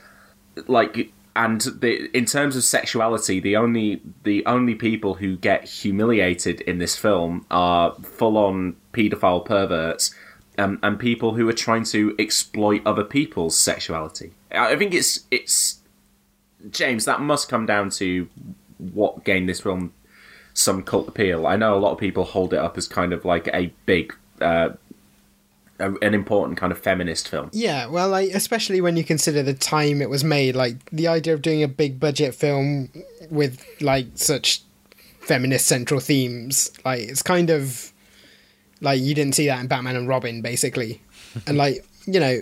It didn't make a lot of money, but they did spend like twenty five million on it, so it wasn't like small potatoes or anything. Um, and again, female director, like Yeah, um, Mike Leader pointed this out when he was on our um, on our Logan episode. That is this our first film with a female director, and I think it is. Right? There's, there's It- only a, there's only really a few for us to pick from, but Yeah, I mean it's it's it's the first one that we've done, and I've even got a feeling it could be the first comic book based movie with a female director. Full stop. I could be wrong. There may have been It's one very earlier, possible. but Um, I mean, there's not there's not an amazing amount that jumped to mind, is there? There's Lexi Alexander with the Punisher Warzone. Yeah. Um, in fact, yeah, because I've got a feeling that pe- that actually on Twitter people were talking about Wonder Woman um, in relation to potentially being the first, and then someone said, "Ah, no, but Lexi Alexander did Punisher Warzone," and then I think Lexi Alexander said, "Well, no, hang on, Rachel Talalay did Tank Girl first. Yeah. So, Yeah. I th- but I think there may not be any more than those three. But yeah, Rachel Talalay has a really interesting career. So early on, she's she's a a producer on Hairspray, um, the uh, Nightmare on Elm Street four, and Crybaby. But I mean, the important thing there, Hairspray and Crybaby, two John Waters movies, um, and then directs uh, Nightmare on Elm Street movie, um, then Ghost in the Machine, and then Tank Girl, and then she doesn't direct anything again till two thousand and three, and then like TV movies uh, And- for the next and- few years yeah. and then now we see her as a director who is kind of uh, She's one of the biggest directors in TV now. yeah in like TV. she's, so she's, she's a name she's done a bunch of Doctor in. Who. Yeah. Not She only has she done a bunch of Doctor Who, she has done what is like pos. She directed what I would potentially call my favourite ever episode of Doctor Who, and like an episode that is pretty notable for its direction as well. It's like uh, Right. it's a fantastically written and fantastically performed episode, but it's also incredibly stylish in the direction. Like you, you can tell it's got a name director on it. Um, Yeah, she's done. She did a Supergirl episode earlier this season. She did um, a couple of Flash episodes. Um, she did the bad episode from the last series of Sherlock. Um, but still, but I guess she did Sherlock. I think I'm not well, and, I, and I'm not sure that's her fault. And you, I don't think Sherlock is a show that hires directors, you know, who are not capable of, you know. Mm. I mean, and obviously, obviously they knew her from Doctor Who as well. But it is a fascinating career, I think. There's, Hang on, there's loads which, of which is the bad stuff on that episode from last Six series of Sherlock? Because I liked all of those episodes in varying degrees. I, I, I liked them all to varying degrees, but Six Thatchers was the weakest one. um, Yeah. I do think. I mean, I think with Rachel Talalay, like it's interesting looking at her career now because I don't think this film offers much of a hint of the status that she would have now. Like, I've got to say that I think she is a much better director now than she was when she made this film. I mean, it's Um, debatable how like how much of the stuff that's bad in this film is her fault, though. Yeah, so it was heavily edited after she shot it. But other than being the, and I think it's worth as well, it, like uh, she didn't screenwrite it, but it's not just the case that she was brought in to direct this. She instigated this project. Yeah, she Um, found the comic and Yeah. And So I think you know she creatively drove a lot of the decisions behind it and decisions in terms of production design and people who came in and, and other people who worked on it. So she did drive it. So I, I think there's probably a lot, and if there's stuff you know that you would say positively about this film that I think can be attributed to her. But in terms of just on screen, like the direction and the shooting of what's on screen, it's not that I necessarily think a lot of it's bad. I also don't think she does much to distinguish it in a way that, like I say, like I've I've watched TV that she's directed in recent years, and particularly that Doctor Who episode, where I would have gone, "Oh wow, the director's done something great there." True. I where I don't really feel that about this. I think you're probably right, but at the same time, like 20 years of career is going to do that to anyone. yeah, Like that's the gap we're talking about here. Yeah, and it, um, it's- to me, a lot of the the actual kind of like actiony bits of this movie feel m- like generic nineties. It is- it is a very 25 million 90s. budget, Yeah. but to make to make a movie with this amount of action and stuff, it probably wasn't huge. Um, but like you say, she was she was the creative driver of this, and in terms of some of the subversive stuff that shows up in there, I think probably you know she she probably is you know wor- you know deserving of a lot of credit for the weird stuff in here or the like I say the counter the countercultural stuff that people have latched onto. Mhm. I kind of agree with Seb in that like visually it doesn't it's not really very accomplished but also with some of the stuff that's going on in there and and I mean like particularly like the character design and some of the production design of some of the like the the smaller sets that they go into that's when I think the film becomes interesting and that's where I think it's it's something that you don't want to take your eyes off and then occasionally they'll get in the tank and they'll be firing around. And you go, "Ah, I'm kind of zoning out a little bit here. I mean, uh, the aesthetic of the film kind of interested me because I was watching, like, it's been a few years since I watched it, and I was just, just watching the whole thing, going like, this might be the most 1990s thing ever created. yeah. It's there, there. There were there were moments when it when it did remind me of things like um, the Nick Fury TV movie, um, and as you know, while it's a bit later, like there's there's things about it that reminded me of Punisher as well. What surprised me was how much of it. I think I had a vision based on like marketing materials and stuff of this film looking like Mad Max, and I mean the recent Mad Max in terms of it all being in brightly coloured deserts. Um, and it turns out that there's there's I think one scene set in a brightly coloured desert that's basically a music video with her when the tank first emerges. There's a couple of outdoor scenes at night in a in a desert, and the rest of it takes place in grey metal small interiors, which is obviously a budgetary thing. But I was surprised at just how much of this film took place in small claustrophobic environments rather than big, expansive Australian deserts. but yet, those claustrophobic environments very rarely being the tank. Yeah, exactly. um, I thought it was really interesting though because I mean you're right, lots of claustrophobic grey metal environments, but I thought they did interesting stuff with making those places looking interesting. I mean, like just the the house that they're all hanging out with in the start. Um, and I saw that Catherine Hardwicke was the production Hmm. designer here.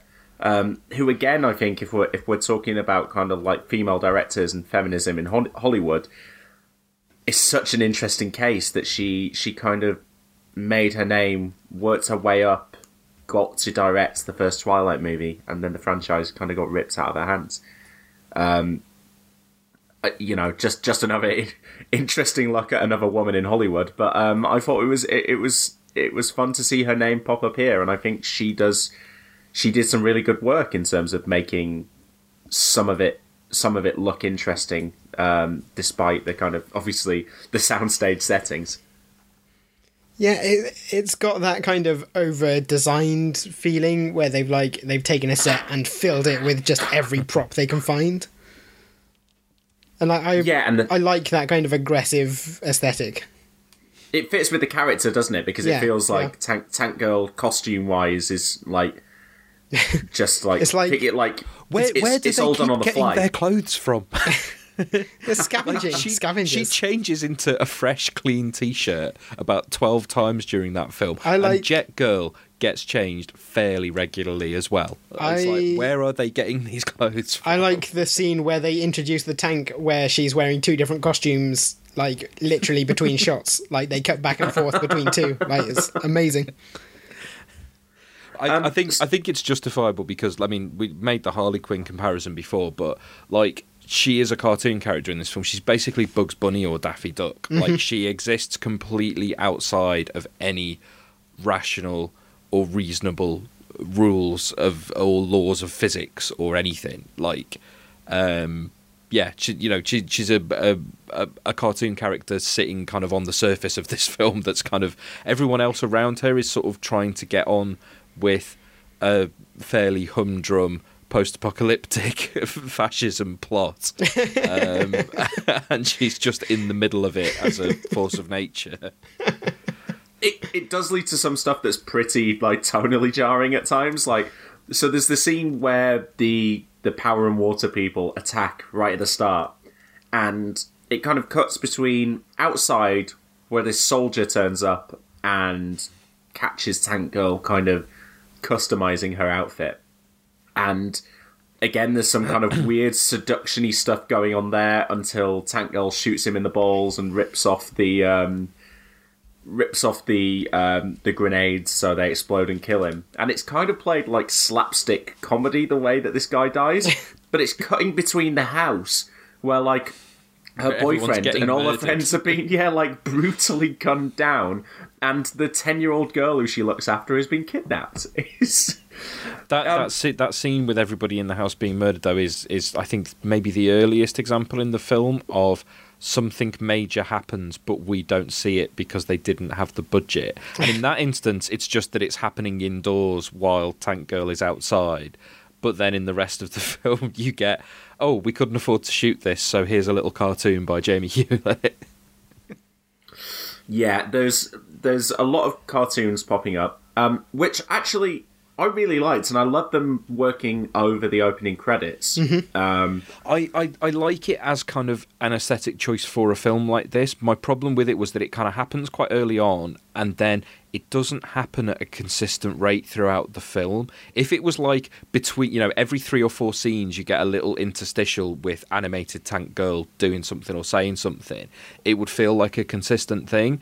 But because it happens a bit, and then it doesn't happen for half an hour, and then it happens a load of times, and then it happens for literally the closing moment of the big climactic closing moment of the film, you're like, oh, you're just doing these because you didn't shoot the big expensive scenes. I think it might be two things. I think it might be that they didn't film some stuff, and it also might have been to mask these studio edits. Yeah, yeah, Because definitely. Because there was one thing I saw in particular that the the ending of the film was meant to be something different, um, and that you know obviously it finishes with the cartoon stuff. So I do wonder whether it's maybe a bit of a patchwork job, and that they maybe used some of the animation that they were going to use elsewhere and kind of used it to keep the thing together almost. Um, but I mean, I did I did really like the design of some of that, and I actually thought that because sometimes the the like Tank Girl character is on screen animated whilst we're still hearing Lori Petty's voice, um, and I just thought I thought oh I would watch the animated version of this. I would watch Lori Petty voicing Yeah, I mean that that character for like an entire movie. that middle, that first anim, like the actually animated sequence at the at the sort of midpoint, is it? Like Yeah. that, the one because there are a lot which are just stills being sort of panned across the screen mm. and cut between to give the impression of animation, and then there's some actually animated stuff, and you you kind of Yeah. watch that going. Actually, there's a really good animated film to be made here. Like it's, it reminds me of an anime called Dead Leaves, which I mean, as a reference point, that's pretty obscure, but it, it's kind of got the same frenetic, weird energy. And for that to come out of a Western uh, studio in the mid '90s, like it's kind of impressive in a way because normally Western animation is a lot more traditional and not as uh, not as energetic or interesting as like Japanese animation. Yeah. Um, I mean, the, the the opening sequence, I think, really sets the tone. We kind of like the punk rock soundtrack in the back and seeing the com- the comics version of Tank Girl.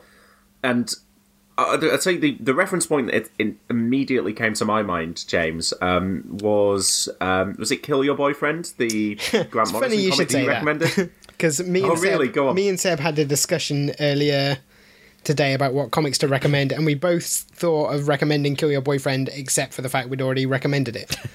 and Seb, Seb's got a one line about this that I'm going to make him say now. um, that I've always thought that Philip Bond was a better Jamie Hewlett. But actually, to be fair, Philip Bond and Jamie Hewlett were friends like at art college together, and so they came up through comics at the same time, and that's why their styles are so similar. Like there are bits of, of the, the, the cartoony bits in this film that I thought were Philip Bond. They look so much like him rather than Jamie Hewlett. Um, but I just I do just think Philip Bond is a better comics artist than Jamie Hewlett because he spent longer actually doing comics and storytelling with them and stuff. Um, but Philip, uh, uh, hang on, did we make clear at the start there that Philip Bond is the artist of Kill Your Boyfriend? That's why. I think it was. came I up. think it was implied.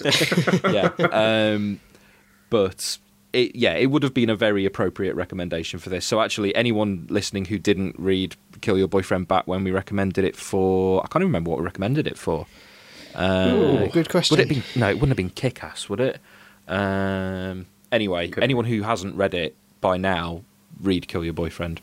I remember at the time reading that and not really. uh, I mean, similar to this film, not really loving it, but um, finding some of the, like I said, the counterculture stuff in there very interesting. And yeah, I would say that's that's a similar thing with Tank Girl. That I think there's a there's a lot there's there's fun little things in there, and I kind of I think that I like the vibe of the movie. I like the I like the feel of the movie more than I actually cared about it while I was watching. Because, like you hmm. say, I mean, Tank Girl's a cartoon.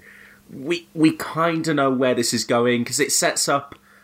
It sets up basically Tank Girl is gonna go and save the ten year old girl th- from from the start of the movie, and she's got Jet Girl, and there's also kind of a, a revenge plot in there with Malcolm McDowell's character.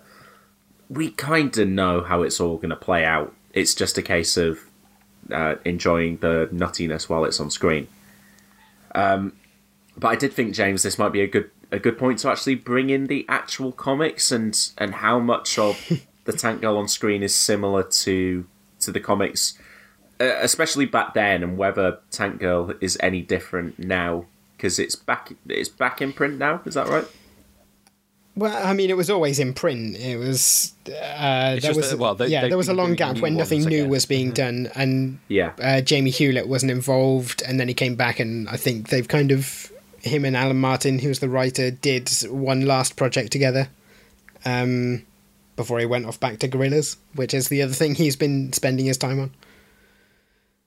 Uh, And so, yeah, like the original comics, they were sort of very short, sort of almost narrativeless, like anarchic, sort of three or four page things, maybe in a magazine called Deadline, which in in the UK '90s comic scene is kind of an important uh, publication. But like you say, also it quite sadly, disappeared. it's Okay. I was just going to say, sadly, it's, it, its two founders both died in the last couple of years because it Yeah, was founded yeah. by Brett Ewins and Steve Dillon, which Mhm. is it was a quite sad chain of events. Yeah, but it was it was kind of. Uh, I mean, it was linked with all the like '90s sort of Brit culture movements. Like it Yeah, was it tied was- up with was Britpop quite- and stuff. Yeah, I was gonna say, yeah, it, was, it, it was it was a real sort of like music, and it was like it was one of the examples of like music aesthetic making like, and particularly like indie music aesthetic making its way into comics. Yeah. it was a.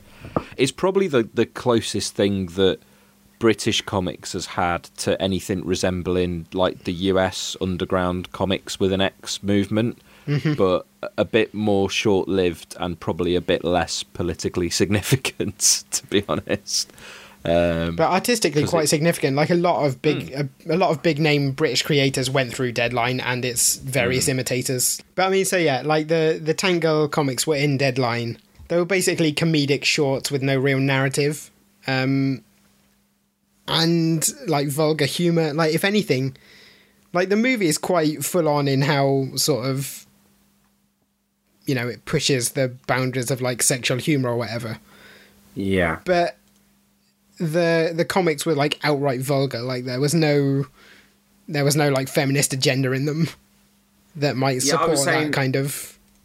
when I was flicking through Amazon because this film's on Amazon Prime in the UK, um, Uh, when I searched for it, I saw that one of the more recent collections of Tank Girl is called Two Girls One Tank.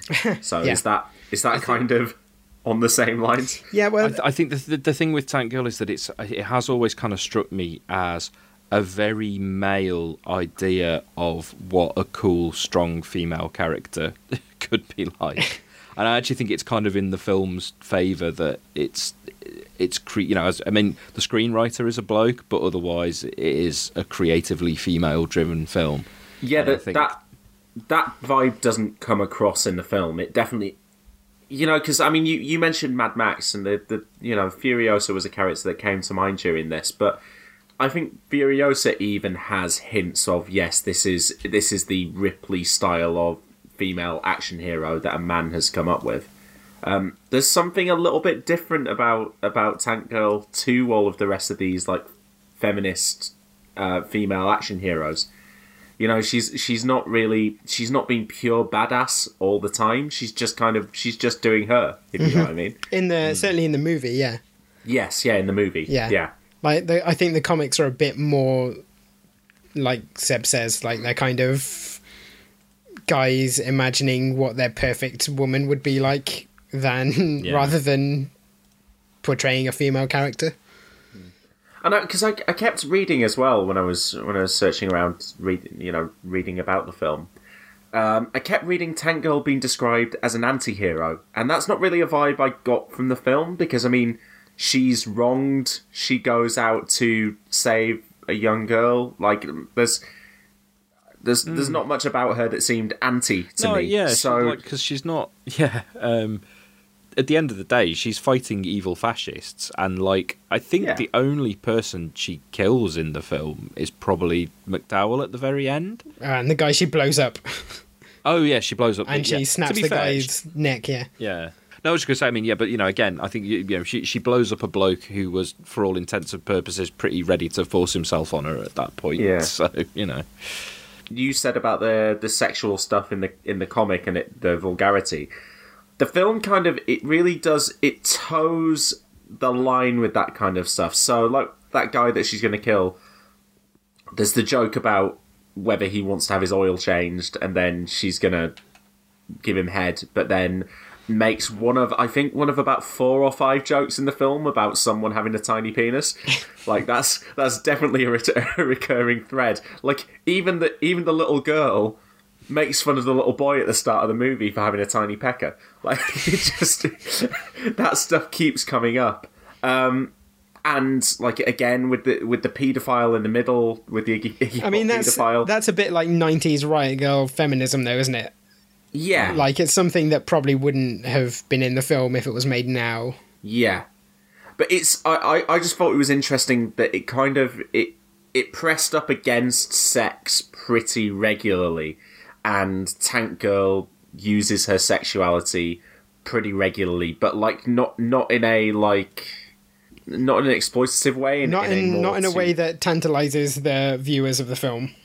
No, it's to, it's to undercut the people that she is facing in any given scene. Um, like I think even the scene when she makes out with Naomi Watts, she's covered in all that dust and stuff at the time, and it's not. just before that. You've had what I think was a you know one of a few examples of, of subverting that kind of thing, where you have what in any in most other films would be the scene where the female character is in prison and you have a shower scene, but because it's in a world where there's where water is a limited resource, Yes. it's it's, it's a, a, a what do they call it delousing chamber instead, and it kind of it plays the music and has her kind of standing there, but it's this like horrible white powder all over her. That's that's one of those moments where you think, ah, okay, this film is is you know actually trying to do something a bit a bit clever and a bit interesting. It's a shame that. I'm not sure there are enough of those, but those are the moments where it was. I, I described it to you guys beforehand as like there were moments where it kind of really charmed me, and then moments where it just you know was a bit cack-handed and, and put me off, and that was definitely one of the moments where it charmed me. Yeah. But do you know what I mean about that? Like you said, all that sexual stuff that's there, and even when the cartoons pop up, I'm pretty sure occasionally we get like fully nude characters in the cartoony bits. Um, but the film keeps that at a distance. Um, it doesn't, you know, like every, every time the Tank Girl character is doing something kind of seductive or whatever, um, it doesn't get to the point where we're going to get like an obligatory boob shot that even Logan gave us a couple of weeks ago. um, I- and I kind of I, I really respected that. And one of my favourite scenes in the movie was when they get to that club in the middle, the kind of the big whorehouse basically, and they walk into that room and it's like here's a machine that's going to turn you into the um, the kind of standardized ideal of what will be attractive. Here is a razor to remove all your body hair. See, it's coming. It's all coming around, guys. Um, and here are the clothes you're going to wear. And I just love that she she like like has cartoonish faces in reaction to every everything that comes out of that machine and every and then just kind of like customizes off, her own yeah, outfit trying on outfits out like there. a child. Um, I was just re- I was reading on the Wikipedia page about some of the stuff that was edited out of the film. Um, so there was going to be a naked Ripper suit, which incorporated a prosthetic fe- penis, um, and was used in a filmed post-coital scene, which was removed from the final version of the film, which suggests that maybe Tank Girl did sleep with one of the Rippers. Well, Yeah, um, the, you, did you know about what was included in the theatrical version but not the re-releases? Oh no! Tell me. Tell me Uh, about okay, this. so so that that scene exists. I don't know if it's a post credits, probably not a post credits because it's 1995. But um, at at the end, there is a scene that was shot that is essentially a post coital scene between them, but he's got clothes on. Right. Uh, it's on YouTube, but basically it was in the theatrical release, but wasn't on any of the home releases since. And it is between Tank Girl and one of the Rippers. It's between Tank Girl and, and Booga is his name Mm-hmm. because Yeah. he's in the comics. He's her boyfriend anyway. Um, Oh, so, right. Yeah, it's between her and and him. Yeah. Yeah, that's. I mean, that's really interesting. I didn't know that, but I did. I did think it was. It was interesting when when I was watching the way it kept like. It kept hinting at potential like interspecies romance and not quite going there, but kind of giving you an impression that all, of the characters would. Um, so, um, but yeah, so the, the other stuff that was cut out of the film, um, apparently, th- th- I mean, this seems insane. There was a scene in which Tank Girl was t- uh, tortured that was cut heavily on the grounds that she appeared too ugly while being tortured. Um, there was another scene where we visited Tank Girl's bedroom, which was shown to be re- decorated with dozens of dildos. um, and a scene in which she placed a condom on a banana before throwing it at a soldier. Um, someone out there needs to be tracking down all this stuff and rather than removing stuff from the re-released version because honestly it's 20 years on from the film being released let's just let's just edit everything back in an uncut version of tank girl i think is what the world deserves Well, right now when the Criterion edition is made, I think they might go for that. i would buy the criterion of this I mean, I think time has been kind kind to it. Like, I think it was definitely ahead of its time. yeah Yeah, I think it is kind of know because there there is stuff that's and we've not really I think probably because it's not it's not an unlikable film so I think even the stuff that doesn't really work is not really stuff you'd want to give it a kick in for. But I think the stuff that doesn't work is stuff that would be more likely to have stood out as not working when it came out but now you can look at the stuff that, that feels that bit more ahead of its time and feels that bit more interesting and, and appreciate that side of it. Like it's another one where you know we, we we do seem to develop these these pet films on on the podcast, and I wouldn't quite put it in the category of of the Punisher in terms of that level, but it's it's not I would. similar in terms of being a film that's not objectively very good, but that actually I did kind of quite like. I think there was more that I disliked in it than there is in Punisher, but um, I'm de- I I'm do think- I do think I'll. Well, I know you love it anyway. Yeah. but I just think uh, I think there are times when the lack of budget and there's some kind of sloppy editing and stuff, which I know isn't necessarily Talalay's fault. It's more likely studio interference, but studio interference, you know, is still a negative thing in a film.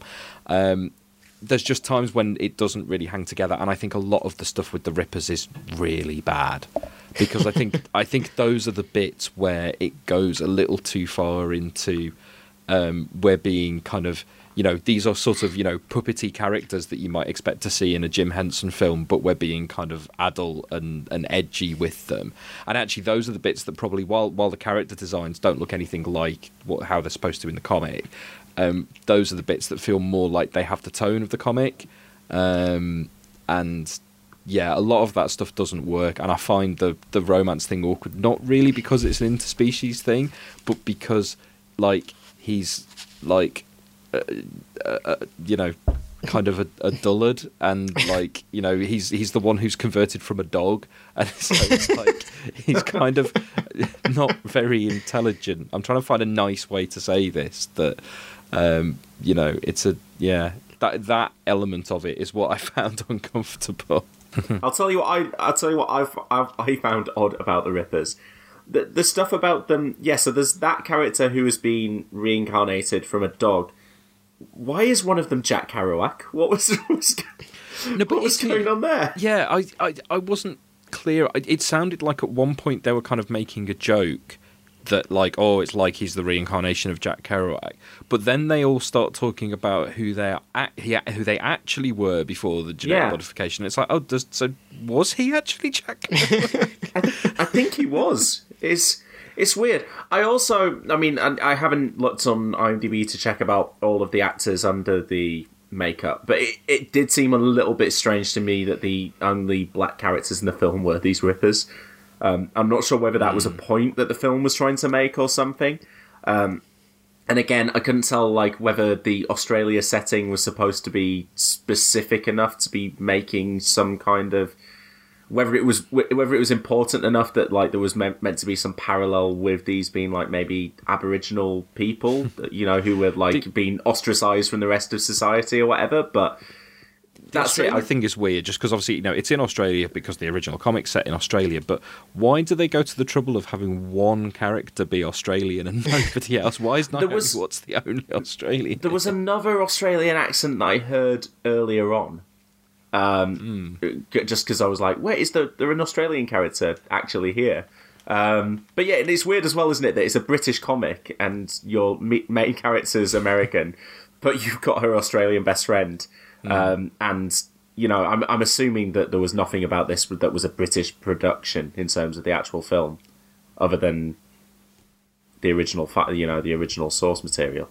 It it doesn't have a British film vibe um, in terms of the production, it, but it does kind of No. have that British like punk rock sensibility to it. I would I would suggest. Um, yeah, there's there's there's stuff in there that I would.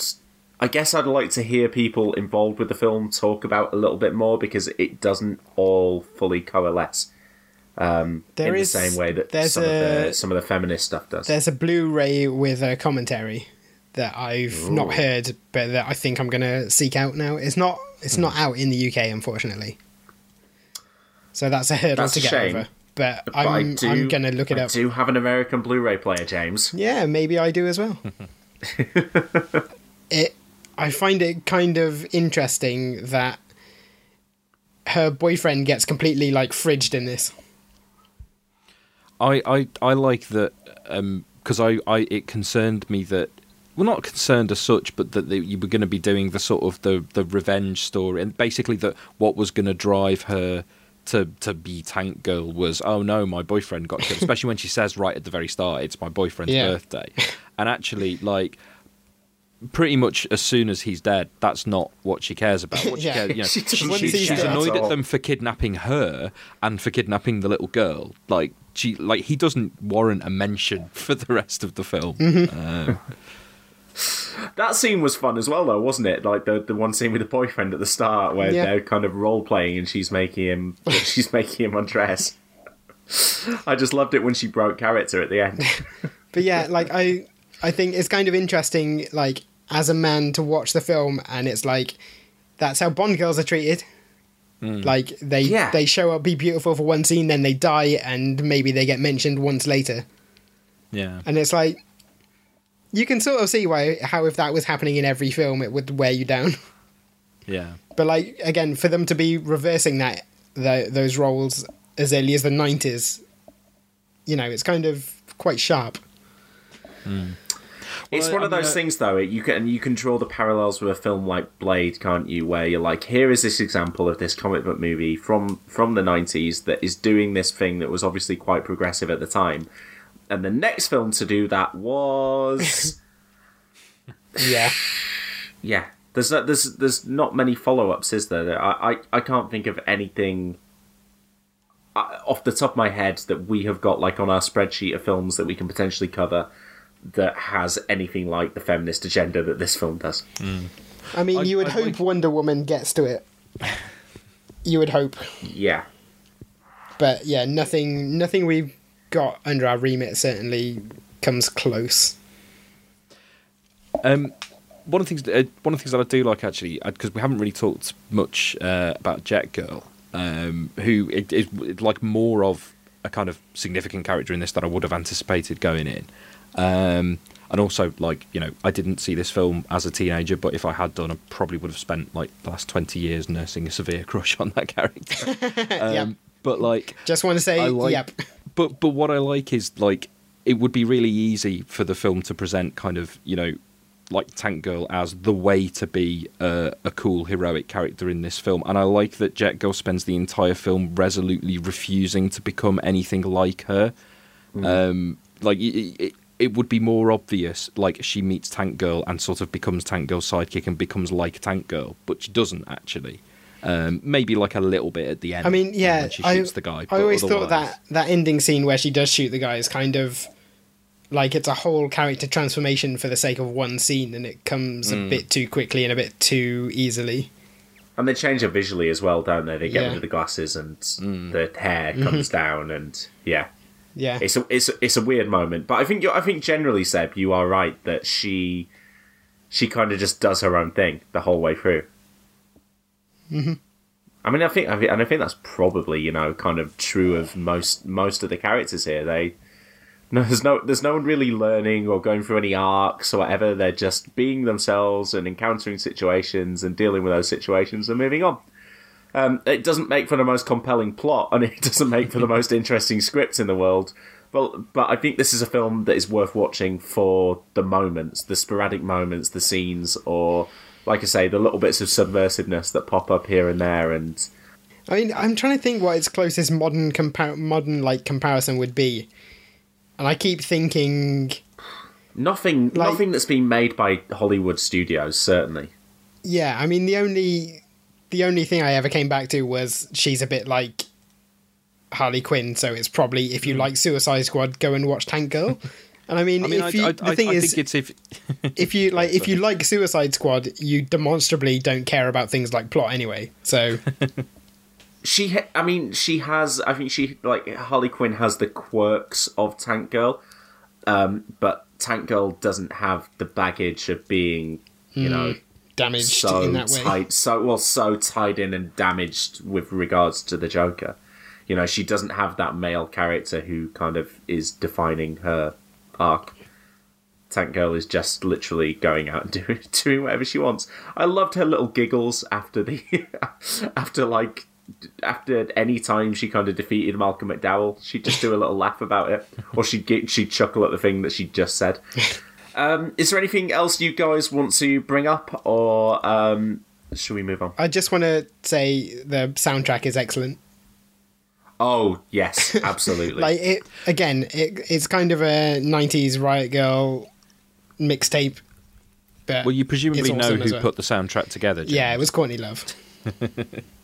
Um, I, and we actually, we didn't talk about. I thought you were going to talk about it when you got onto the, the scene at the club, but the um, the Cole Porter scene in the middle, which is one of those Oh, things that you know, looks like it could go in one yet? direction and actually turns into a delightfully ridiculous set piece. Um, Yeah, I was really skeptical when that scene started, and like Exactly, she's, yeah. like she's like, "Oh, sing in front of these people," and I was like, "I don't know. I, we've only just met this character. I'm not really interested in like just watching her be humiliated for two minutes and then moving on." But you're right; it completely pivots, doesn't it? When like all the other dan- all the well, all the other hookers basically start joining in with the song, and then Lori mm. Petty takes over it in the middle. It's absolutely wonderful. You're right. I don't know how we hadn't got to that yet because that, that was probably like that that whole sequence at the club from start to finish was probably my favorite part of the film. I mean that, yeah. I mean, it's probably certainly in terms of doing everything that it needs to. That's the one Mm. where it's like two minutes of utter total success.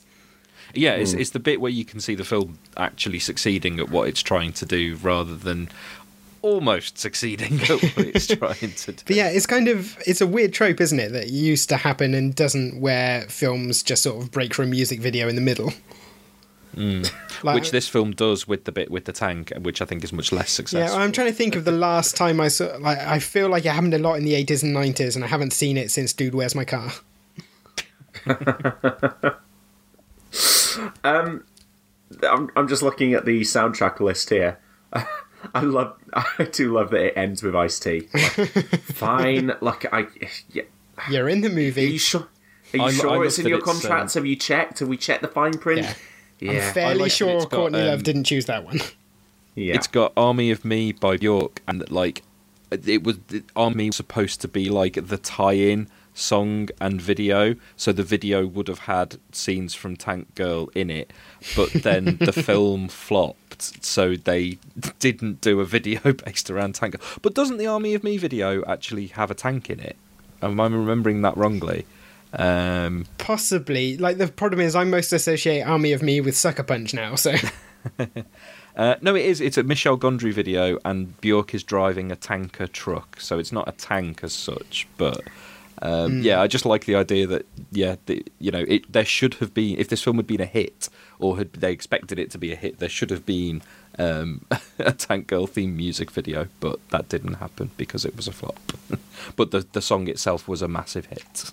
I I miss that as well. About I mean, we don't get as we don't get like the constant music video channels anymore. But I do miss the you know the occasional um, the occasional music video of the song that we get, went on to become a much bigger hit than the movie. you just have. Is it? um Is it? Um, Iris by the Goo Goo Dolls that has Yes. Oh, like God, lots of the Nick Cage It's City, of Angels, film. in I mean, that record is one of probably up there in my most hated records of all time. But yeah, Uh, but it's it's hugely hugely successful. And yet, every time that video rolls back around, Oh, you I- see clips of Nick Cage and Meg Ryan. I can't wait till we get onto Batman Forever and we could talk about pretty much the only U2 song I've ever liked. Okay, well, that was Tank Girl then. So, um, I think I think we all liked it to uh, to varying degrees. I think it I think it might be in the running for some awards come the end of the year. Yeah. Um, but now we'll move on uh, to our recommendation section. So, um, you guys, it's not going to be Kill Your Boyfriend, um, although listeners, if you haven't read that, that's your homework. Um, but Seb, what comic are you recommended recommending me based on Tank Girl? So this was a tricky one for me because um, I don't really know the original comics at all, and as we've already discussed, like it's not really like anything else. Um, so I'm going to recommend you something that it's. I wouldn't say it's like this, but this is a sci-fi comic about um, a female lead character that is quite notable for that female lead character going on to become quite iconic in comics. Uh, and it's the Ballad of Halo Jones by Alan Moore and Ian Gibson, um, which is from 2000 AD, from the early 80s. Um, it's a, I, I'm not sure yet how much to actually get you to read. Um, we'll probably talk about this on emails afterwards, um, because there are three books, um, but the third book um, wasn't actually completed, um, and then the three, the, so the three chapters are kind of all collected in in one, um, you know, book form. But you, depending on time, you may not get as far as as reading the incomplete book three. But I think at least books one and two you should probably read, and it's just it's basically um, it's about a girl who lives in a futuristic society, and there's kind of there's stuff going on. Like there's sort of you know there's what would be in most stories the big storyline kind of going on around her, but it's just kind of about her being quite ordinary. Um, It's hard to describe. It's sort of yeah. It's it's really unusual tonally. It's just there, there's not like Tank Girl. There's not very much like it, and it's not very like Tank Girl in most ways. But in another sense, they're kind of part of the same comics family, as it were. So, um, Yeah. yeah. interested to see what you make of it. It's a yeah, pa- pace and tone wise, I think it'll be very unlike anything we've had you read so far. Right, okay, that sounds interesting. I don't think I've read. I don't think you've recommended me much 2000 AD full stop, have you? So No. Need to find Yeah, an excuse was- to get you to read Strontium Dog. There's no Strontium Dog movie, but we shall see. Um, okay, James, what are you recommending me? Uh, I'm in two minds as to which I should go with. I think I'm going to say 21st Century Tank Girl, which it's not the most recent comic. It's from 2015, but it's the one where Alan Martin teamed up with uh, lots of artists, including Jamie Hewlett, returning to the character for the first time in 20 years. Um, it's also got some other names you'll know. It's got Jim Mahfood in there. It's got Philip Bond in there. Um, um, it's only it's a three issue series basically where they, you know, do a sort of celebration of Tank Girl. It was originally a Kickstarter funded thing actually. Um, okay, so Alan Martin last wrote Tank Girl in sort of the mid nineties, uh, and basically stopped until two thousand and seven. Uh, and since then, Tank Girl's been pretty consistently published. But again, I would what I would say is most of it has not been that good. Like I love the film, but I have very little time for the comics. Uh, and the only reason I own 21st Century Tank Girl is because I backed the Kickstarter to get a T-shirt. So But it's only three issues, so if I hate it, it'll be over fast. yeah, I mean, if nothing else, it's interesting. It's what I would say is it's representative of Tank Girl certainly for the past 10 years, and you know, Jamie Hewlett being in there gives you some indication of what it was like when it started as well. The thing is, like the original comics are very unsatisfying reads because, like those Nick Fury comics you read, they were designed to be read as short standalone pieces, not in one giant chunk. Like so, Yeah. so when you try and read all of Tank Girl in one go as a collection, it just becomes overwhelming and disjointed, and it's not like there's no real value in it. So yeah, that that's why I went for the newer stuff rather than the early stuff. Right, so Tank Girl and Halo Jones is my homework over the next week.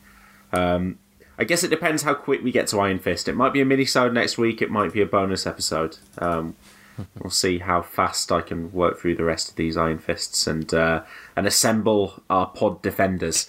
Um, but yeah, some good some good reading for me to be getting on with. Um, but we'll move on to our final section now, which is the pitch.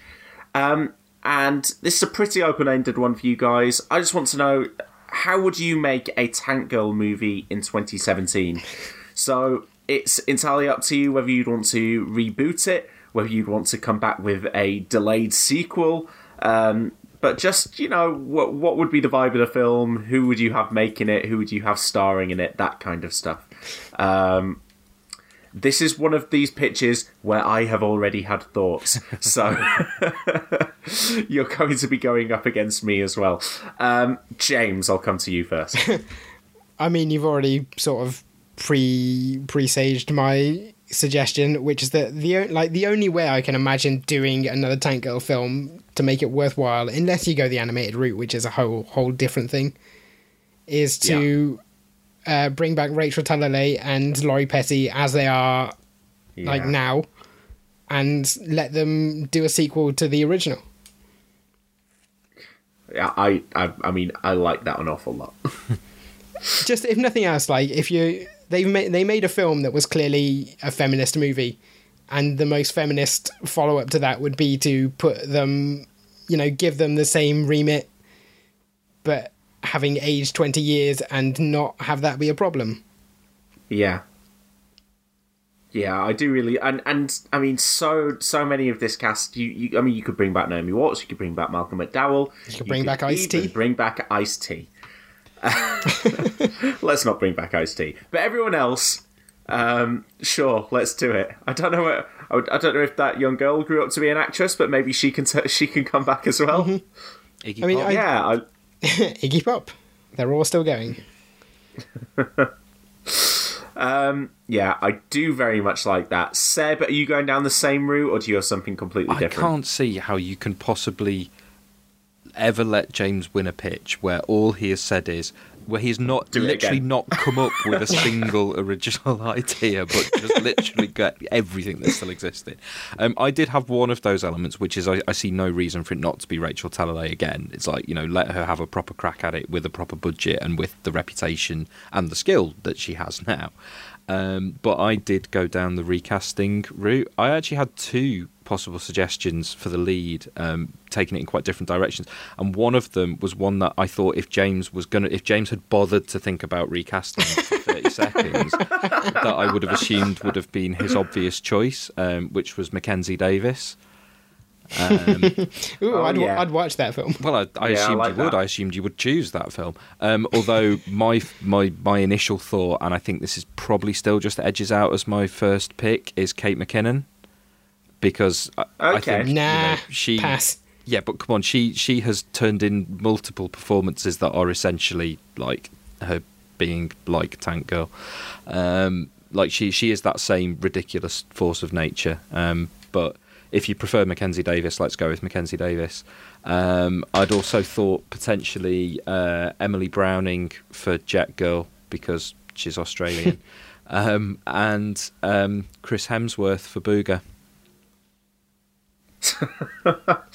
you just you're you're kind of I, I feel like you're kind of sneaking towards a backdoor Ghostbusters. I was going to say, like, why didn't you just get the whole cast of Ghostbusters, don't you, Seb? Well, no, but if we say it's Mackenzie Davis, then that's not. So I'm gonna say I, I, I think I prefer Mackenzie Davis to Kate McKinnon just because I, Kate McKinnon feels a little bit too close to Lori Petty. Like Yeah. it feels almost a bit you know a bit too much on the nose. Um, also, she, I think she's closer age-wise. So if you cast her, there's no good reason not to have Lori Petty. Whereas Mackenzie Davis would be a full-on reboot. Yeah. I feel like what whatever you do with this film, Lori Petty has to turn up in there somewhere. You have to give her some kind of cameo, or you know, maybe we do kind of like a legacy sequel where Tank Lori Petty is the original original Tank Girl, but there's a new one now. I, again, I'd watch that. If it means I get a draw, I'd watch that. Um, I mean, my my original idea, I, I would love to see um, like a British director get a go at this, and I was just thinking like you can pretty much look down the list of female directors that Film Four has worked with over the past five or ten years. Like, Oh, I know I what mean, you're going to say. Well, I mean, complete pie in the sky would be Andrea Arnold, but I think at the moment after Alice Lowe has just done uh, Prevenge, seems like a seems like a great choice. Um, and personally, like the the first name that sprung to my my mind to play Tank Girl right now, especially after a new haircut, Kristen Stewart, who is. Uh, um, a, an enormous star and also doing making some of the most uh, like interesting choices in Hollywood. Um, and also kind of living one of the most interesting like lives in Hollywood, where she somehow managed to come out without ever coming out, um, and is Which is a, has which is a very of- Tank Girl thing to do. yeah, yeah. Um, so my, mine would be, let's say, Alice Lowe directing, um, directing Kristen Stewart with Lori Petty in there as the original, as the original uh, Tank Girl. Is this going to be one where Um, you win again? Yeah, it's like I mean, in my head, in my head, I always win. But um, he doesn't need us at all now, James. Just Joe can just, just do the podcast himself. I do every other week. Look, I mean, basically, right. But not as good as the main ones. So, Joe, if if you win, you're corrupt and abusing your power. If James wins, Yes. you are rewarding not thinking about these. And the next time we do one of these, um, I'm just gonna name the cast of any existing film and suggest that. And if I win, I've just tried to blackmail you into my Yeah. winning by threatening the integrity of the very format. So those are your choices. This is I right mean- out of the Donald Trump playbook. This is. I think I think Seb is right that if I reward James here, it rewards not care, not trying hard on future pitches, and I also always just like set like James not winning because his reactions are the most entertaining. Um, so it's between me and you, Seb, and um, I mean I'll let the listeners decide who's like who's was the real winner here, but I'll I'll give you the Mackenzie Davis version as the uh, as the winner of the pitch this week. But about time. I don't think I've won one this year. Um, I, I- I mean, James, if it, if it helps, I would definitely watch your movie. Uh, I mean, if it would helps, watch- I would, I mean- definitely have watched all, any of these pitched ones. So Yeah, that's what, and, and the animated one as well. Like, I, I just think the world right now needs another Tango. But but Let's not the make it happen, Hollywood. I bet people were not expecting the podcast that panned Mask of the Phantasm to come out in support of Tank Girl, Hey, and yet here we are. the wh- the whole podcast did not pan Mask of the Phantasm. Uh, it was great, you guys. You guys, what do you know? The ex- what- we don't need experts anymore, anyway. Okay, well, that's it for this week. If you are enjoying the show, then please do subscribe on iTunes, Stitcher, Player FM, or your podcast app of choice. And you can support us on Patreon at patreon.com forward slash cinematic universe. And James, we have um, some Patreon backers uh, to thank. Yeah, I've got a couple because I've missed them for the last couple of weeks, but I would like to thank Neil Denaro, Charlie Anderson, Christopher Grigg, ooh, Rano Ban- Banerjee? Banerjee? Very sorry about the pronunciation of that name. And Harry Jenkinson. Who has been on the podcast? Oh, Harry! Yeah, I remember him. He was great. He listened to me and Seb argue um, at, at Thought Bubble uh, about uh, Red Dwarf. I'd also just like to say with with Patreon, um, we're thinking about adding in a Patreon target that if we hit it, we do a spin off podcast where James has to watch Legion. So that's one to think about.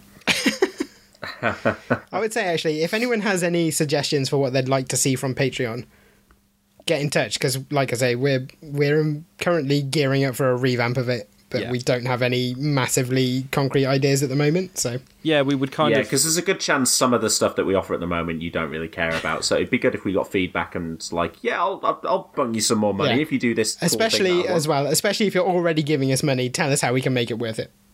Yes, absolutely. Yeah. So and and so we've started for anyone who didn't listen to the bonus one that came out last week. Um, we're going to do more bonus episodes that partly we'll use to plug gaps like last week. You may have noticed that that was what that one was for. But any that we do are going to go on Patreon as an exclusive feed from now on. So if that's an incentive, and if that's an incentive that you like the sound of, then let us know. Um, but some of them will be about comics, like the Death of Superman one. Um, I'm pretty sure we're going to get David on to do Nightfall very soon because he's champing at the bit for that one. Um, but we'll do some as well around other topics, maybe a little bit more about TV shows because I know Joe, you're quite keen to do some more TV shows, so like classic ones. So things like Yes. that, we'll we'll try and we'll do them on bonus ones, but as a as a reward and a, and a thank you for Patreon people, we'll try and If let you want to those hear me, first. if you want to hear me talking about the X Men cartoon at length, that's going to happen. Then just phone up And James on Dean and just just ask him to talk to you about it. Okay, but yes, so thank you to all our Patreon backers. Um, you can get in touch with us on Facebook, on Twitter, at CU underscore podcast to tell us what we got wrong about the film we just discussed. That that can That's just become a regular what, trend Well, now, that's guys. basically what our Twitter account is for. Yeah. Yeah. Um, and you can almo- you can also email us, as uh, some listeners occasionally do, at cinematicuniversepod at gmail.com. Thanks for listening, and we will see you next week. Goodbye.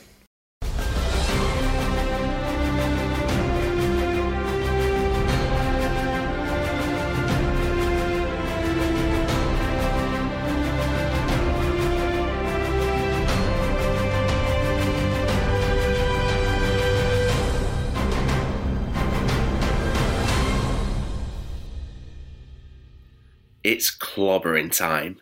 Cinematic Universe returns in two weeks' time with Tim Story's 2005 film Fantastic Four.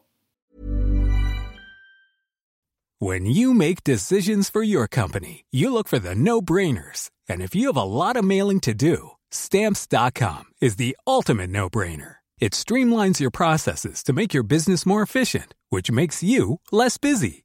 Mail checks, invoices, legal documents, and everything you need to keep your business running with stamps.com.